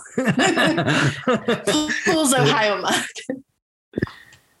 yeah. Ah, okay. So we're that's basically they they're like, yeah. And then she feels good about her audition. And again, Kitty doesn't call her out. That actually would be an interesting storyline. Rachel gets the audition. She's like nervous. She does it. And then Kitty's like, the fuck? You missed rehearsal for a week to go audition in New York. I just joined the club. Like, Yep. there's something you could do with the premise of Rachel taking Will's role and like leading a glee club, but they have such little interest in these kids. Yep. Mhm. And then the Sam and Rachel thing, they decide, you know what, let's reschedule breadsticks for next Thursday. Will they ghost each other? We'll have to Who find knows? out. I do love when people make dates in TV shows because it's always like, yeah, Thursday, not like, okay, let me check my schedule. Even if someone, I don't have a calendar, it's all mental, and I kind of need to get one because my brain hurts a lot lately. But like, you, you just, you're kind of like, okay, let me think. Okay, yeah. And then what time? What, Mhm. This is LA, but what's the parking Yeah. situation? Like, I love will my I- favorite thing is always like this my favorite trope. Oh, I'll pick you up at seven. Do you have my address? Are you stalking exactly. me? Yeah. In New York, it would Ah. be um uh what borough or what neighborhood is that in? Because Yeah. then you cut back to like me going like, oh, God damn it, I have to go to Brooklyn tonight. Yeah. like so that determines what time I can do it and if I'm free that night because what time do I get off work Commuting. where do I get yeah. Yeah. That's why sometimes I Ah. record these episodes at work because like if it's after work hours and we're doing like I'm like I can't make it home in time. Yeah. So okay. That's it. Really, there's not much else. This is filler to get to I don't know what. I don't know what is the goal we're working towards. Cause that's like when listening to that Nationals episode, I just listened to their episode on Props and Nationals and thinking about Paradise by the Dashboard Lights, which I admit is also one of the best Glee performances. And like thinking of everything building up and everything that was like riding on that performance, whether it was like real stakes, like Rachel getting NYADA, or just like their personal like teen senior stakes, like how real that felt. And then you're like, what is this bullshit going on now? Yeah. Right. Who am I supposed to care about and what am I supposed to care about? I have no idea. it's just like some shows, like you can put an NCIS on autopilot, but a show like Glee really shouldn't have been put on autopilot. And Ryan Murphy was not invested at this point. So it was on autopilot. Right. And like, I mean, through all six season, like you have stuff that they're working towards every time. There's plenty, and if you're adding music to it, there's so much to do. Like, yeah. do Yeah. better. Yeah. This is a, such a good premise of a show. So, like, the fact that they're, you can complain about the first three seasons, but at least they were utilizing the premise. But like here, it's like, what are you doing? Like, you're just wasting everyone. What is what is our goal? Like Yeah. where are we aiming toward? And I mean, this puts a lot of like pressure on this one event happening, but like Cory Monteith's death like really threw them for a loop and like it kind of they didn't know what to do. And so like I feel like we're still feeling the effects of that. Um, they still haven't really found their footing Yeah. again, but it's like with the story, but it's like I mean, they they've had, they've had do, plenty right? of they've had plenty of time to figure it out though since like to come up with something more concrete that we can all root for. Well, they have a good premise for season six. They're just not fully delivering. yeah. Remind me when did when did Cory Monteith pass? When they were Uh, filming the beginning of season five, season I five. believe. Yeah. Okay. So it's like the third episode of season five, I think, is the Okay. quarterback. So, I mean, that's like, okay, we have to rewrite basically all of season five or whatever we've written so far. And then, okay, you have all that break because they took a long break between season five and six coming out, right? Yeah. Colin? Six And came so- out winter 2015. Yeah. Yeah. So it's like they had more time. Yeah, because they they had like almost a whole year, right? Then? Yeah, it's it's just I get that their goal, the initial end of the series was Rachel goes on Broadway, Finn becomes the new teacher, she comes back, and she comes back into the choir room and says, I'm home. And that was how the show was supposed to end. Um, but It's not like they wanted to use the one of the Glee kids teaches new directions plot they had for Finn, but they couldn't use it on Finn. So like, what if we make oh. Rachel do it and it just doesn't land the same way? it doesn't. And it Yeah. I get that choice and it makes sense, but if you're gonna do that, commit to that. Yeah. Because it's like they they have one foot in, like, oh well, but Rachel's this big Broadway girl. And then this other thing is like, well, but she also still has a heart for The, The- Glee Club. the Glee Club. But we're and it's like also gonna spend a whole storyline storyline on Brittana, which again, it's fine. Like it was a good, it was the better half of the episode, but like give these if you're gonna introduce all these characters, give them storylines. Yeah, or don't introduce Yeah. them at all and keep the kids you had last season.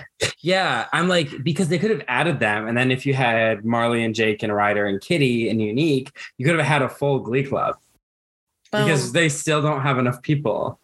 and they are five weeks out from sectional. So I'm glad that- to see that's some not never problem. change. Nope. The, how they get how they fill the club is gonna be wild. I don't think you're gonna guess how they fill the club.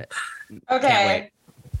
Uh, okay, so ta ta ta ta ta. Tina time. Tina time. Yay!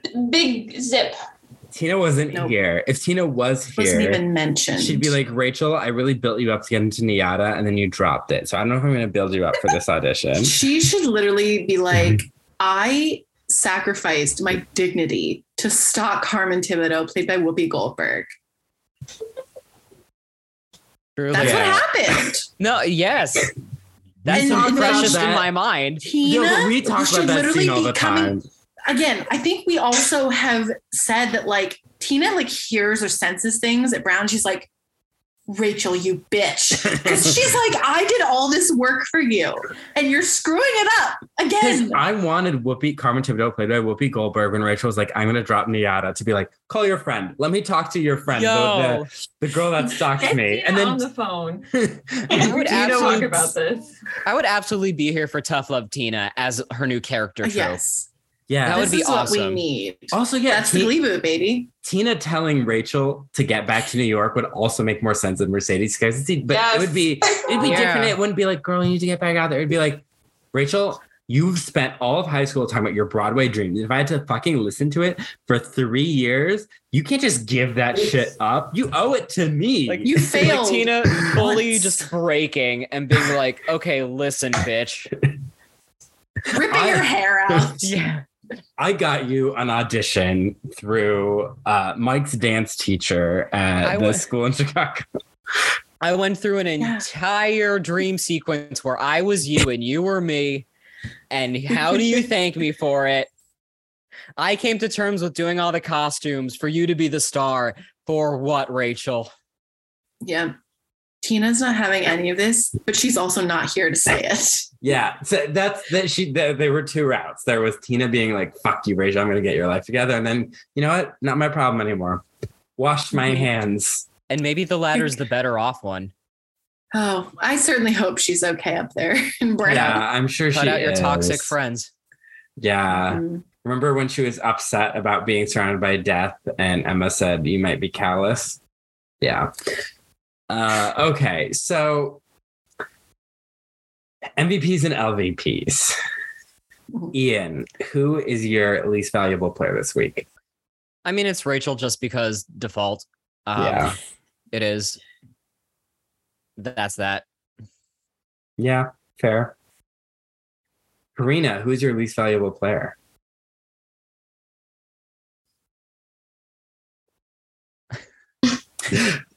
I was like, I can't tell if she's on mute or if that I is just the, the quietest screen. baby. no, um, I think my least valuable player this week is gonna be Blaine, who showed up to do just enough to like remember he's there, but not enough to really justify why he was there. yeah, he Oh my even has a little thing where like Kurt's like, "Oh hi Blaine, you're here at Will's apartment." That's kind of how we left off the episode. Yeah, It's yeah, they have like an awkward hug. It's wild Um, considering where they'll be in a couple episodes. Yeah, Yeah, I know. It's so weird. Their relationship is really weird. Um, so I have a couple people on here. I wrote, I want to say Schue because obviously, because he appeared. Um, I mean, Abuela, I think obviously takes the cake for me. It's just like she's just not doing the thing that she should be, and that's supporting her granddaughter. Um, but I also put fake Emma takes second place because imposters. Yeah, I mean, I think I I gotta go with Abuela. Um, just, I mean, it's obvious. She's she's not being a good grandma. She's not being a good person. Um, That's it. I think uh yeah, Rachel. You know, because these she's there are multiple glee clubs. She's running the glee club now, and there are multiple performances about her and her friends and their feelings. And like not she's not giving the kids space to express their feelings and what they're going through, which is the whole point of Glee Club. It's a high mm-hmm. school club. Yeah. Well, I mean, this is so on brand for her because this is what she did when she was in high school. She would hijack the club to talk about Yep. her feelings. so I on brand. This is the only way she knows how to process anything. Yeah. Yeah. With unwilling people involved. Uh A strange Emotional sabotage. a strange coincidence. I realized when we were talking about this episode that Santana's uh, abuela is named Alma. That's also the name of the grandmother, the abuela in Encanto, who is like has emotional Yeah. problems connecting with her family. So that's maybe just what you name emotionally complex uh, grandmothers is Alma, Maybe Yeah. makes sense. Mm. or that's the only name for old ladies that any writers know. Ha. Uh, Ian, who's your MVP, your most valuable Um, player? So I forget that like sometimes you guys actually like respond to this seriously. um, so so um my my MVPs are all of the new Glee Club members who I don't know that just showed up this week to get their check. Um, Mhm. big props for you. Um, also, I, I mean, like my serious one would be probably Brittany because like I just love seeing her have stuff to do. I like it, like you said, it is very like Obama era optimism, but she put in the work this week.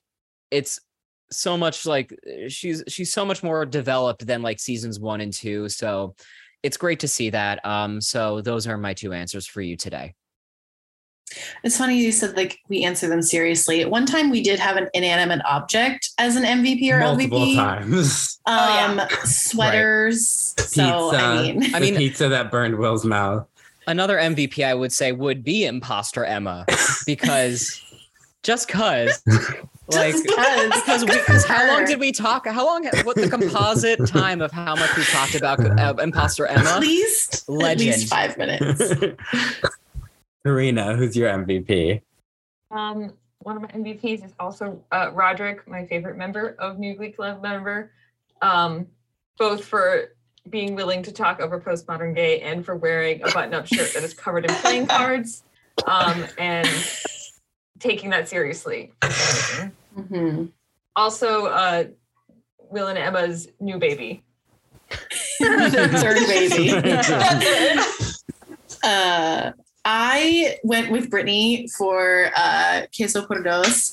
Um, you know, calling out Abuela because, like, yes, that's like a good thing that she did. She stood up for her fiance.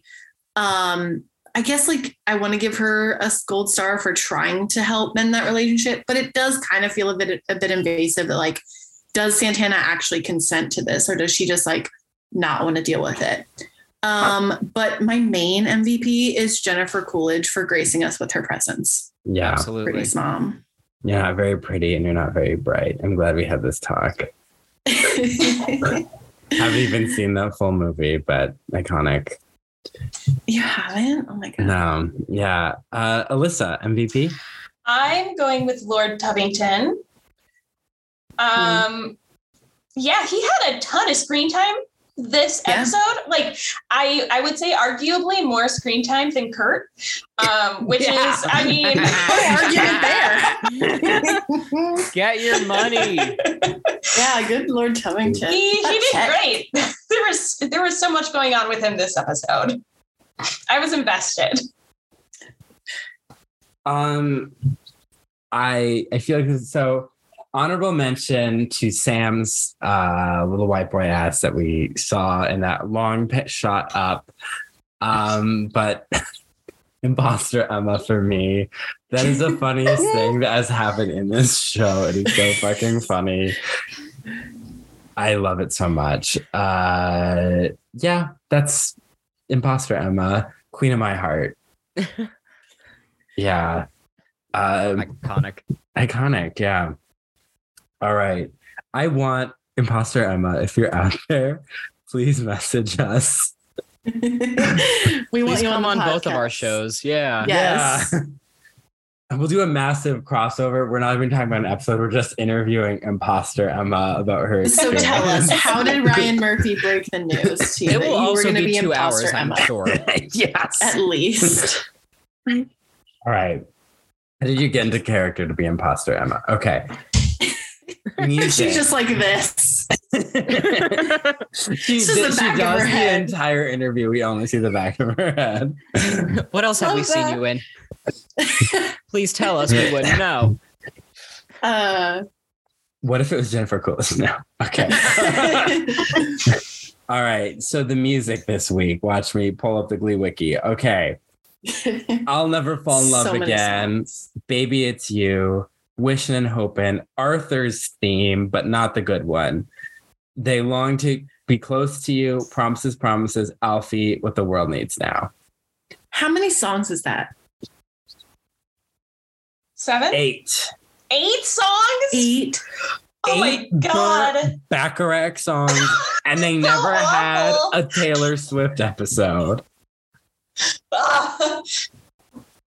1989 was out. They had 1989. That is a song Speak Now. every five minutes. Yeah. That is a song like almost every five or six minutes. Oh, they didn't even do one of the best Burt Bacharach songs after all of that. Mm. They didn't But they did the one- on my head.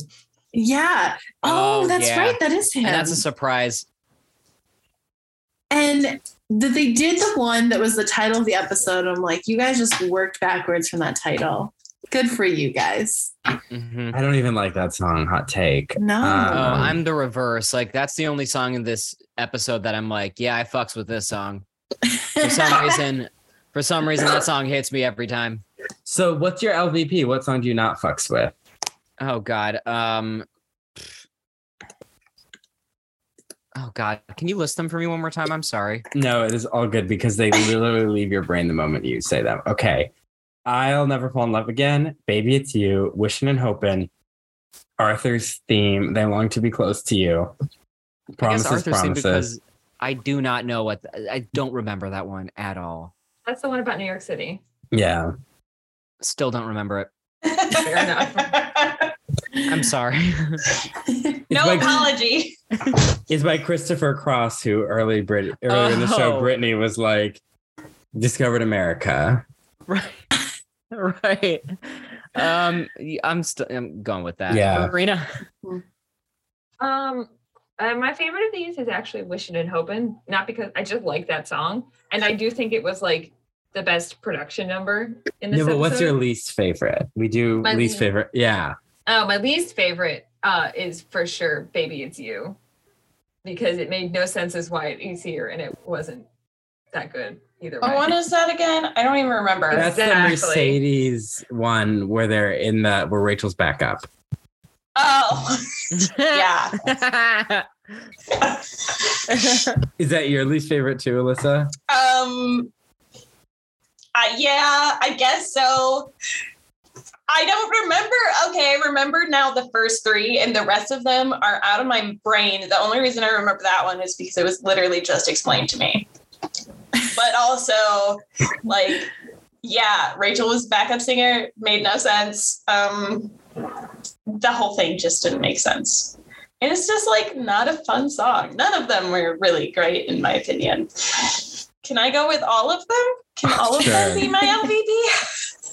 Oh, Hannah, what's Uh, I went with Arthur's theme. Uh, did not know what the title was. I literally called it the NYC love song.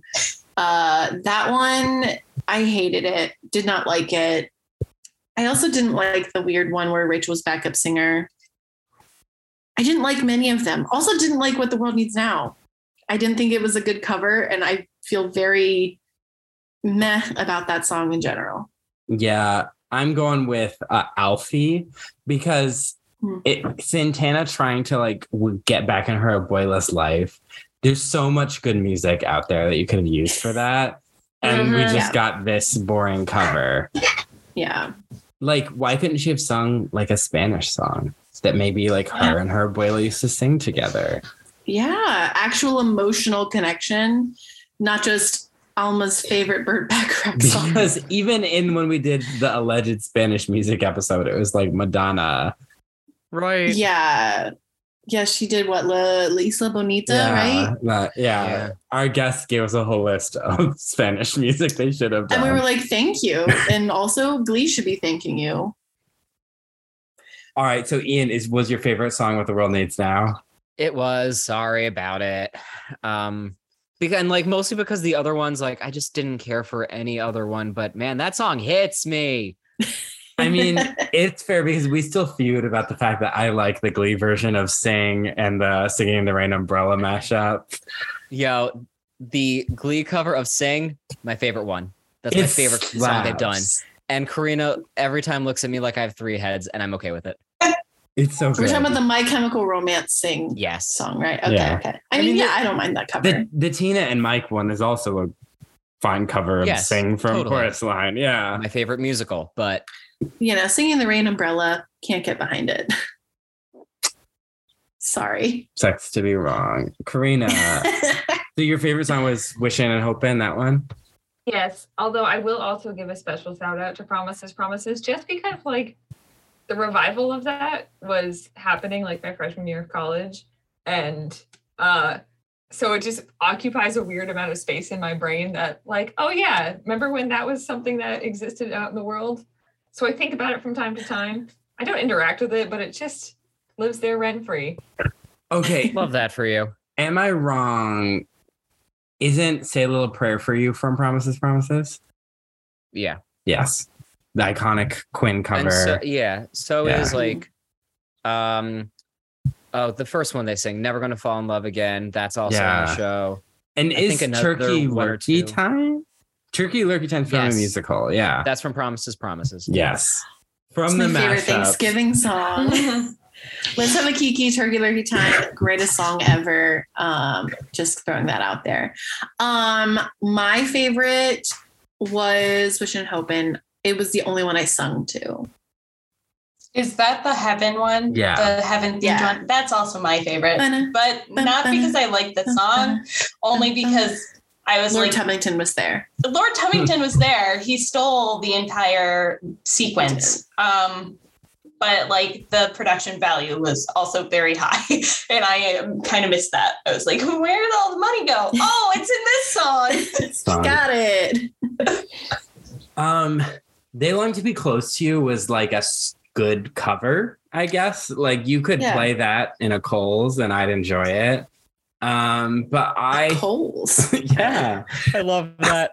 love Kohl's. I mean, it would, right? Okay, when I- was the last time you were at a Kohl's? No, Though? I, I mean, it was when I it was when I lived in the suburbs of New York, so a while ago. I went to one a couple of months ago here in Indiana, and wow, just nostalgia of school shopping. Oh my god! Oh, yes, just hit me so Oh, yeah. hard. Like my body dysmorphia flared up, like all the bad things.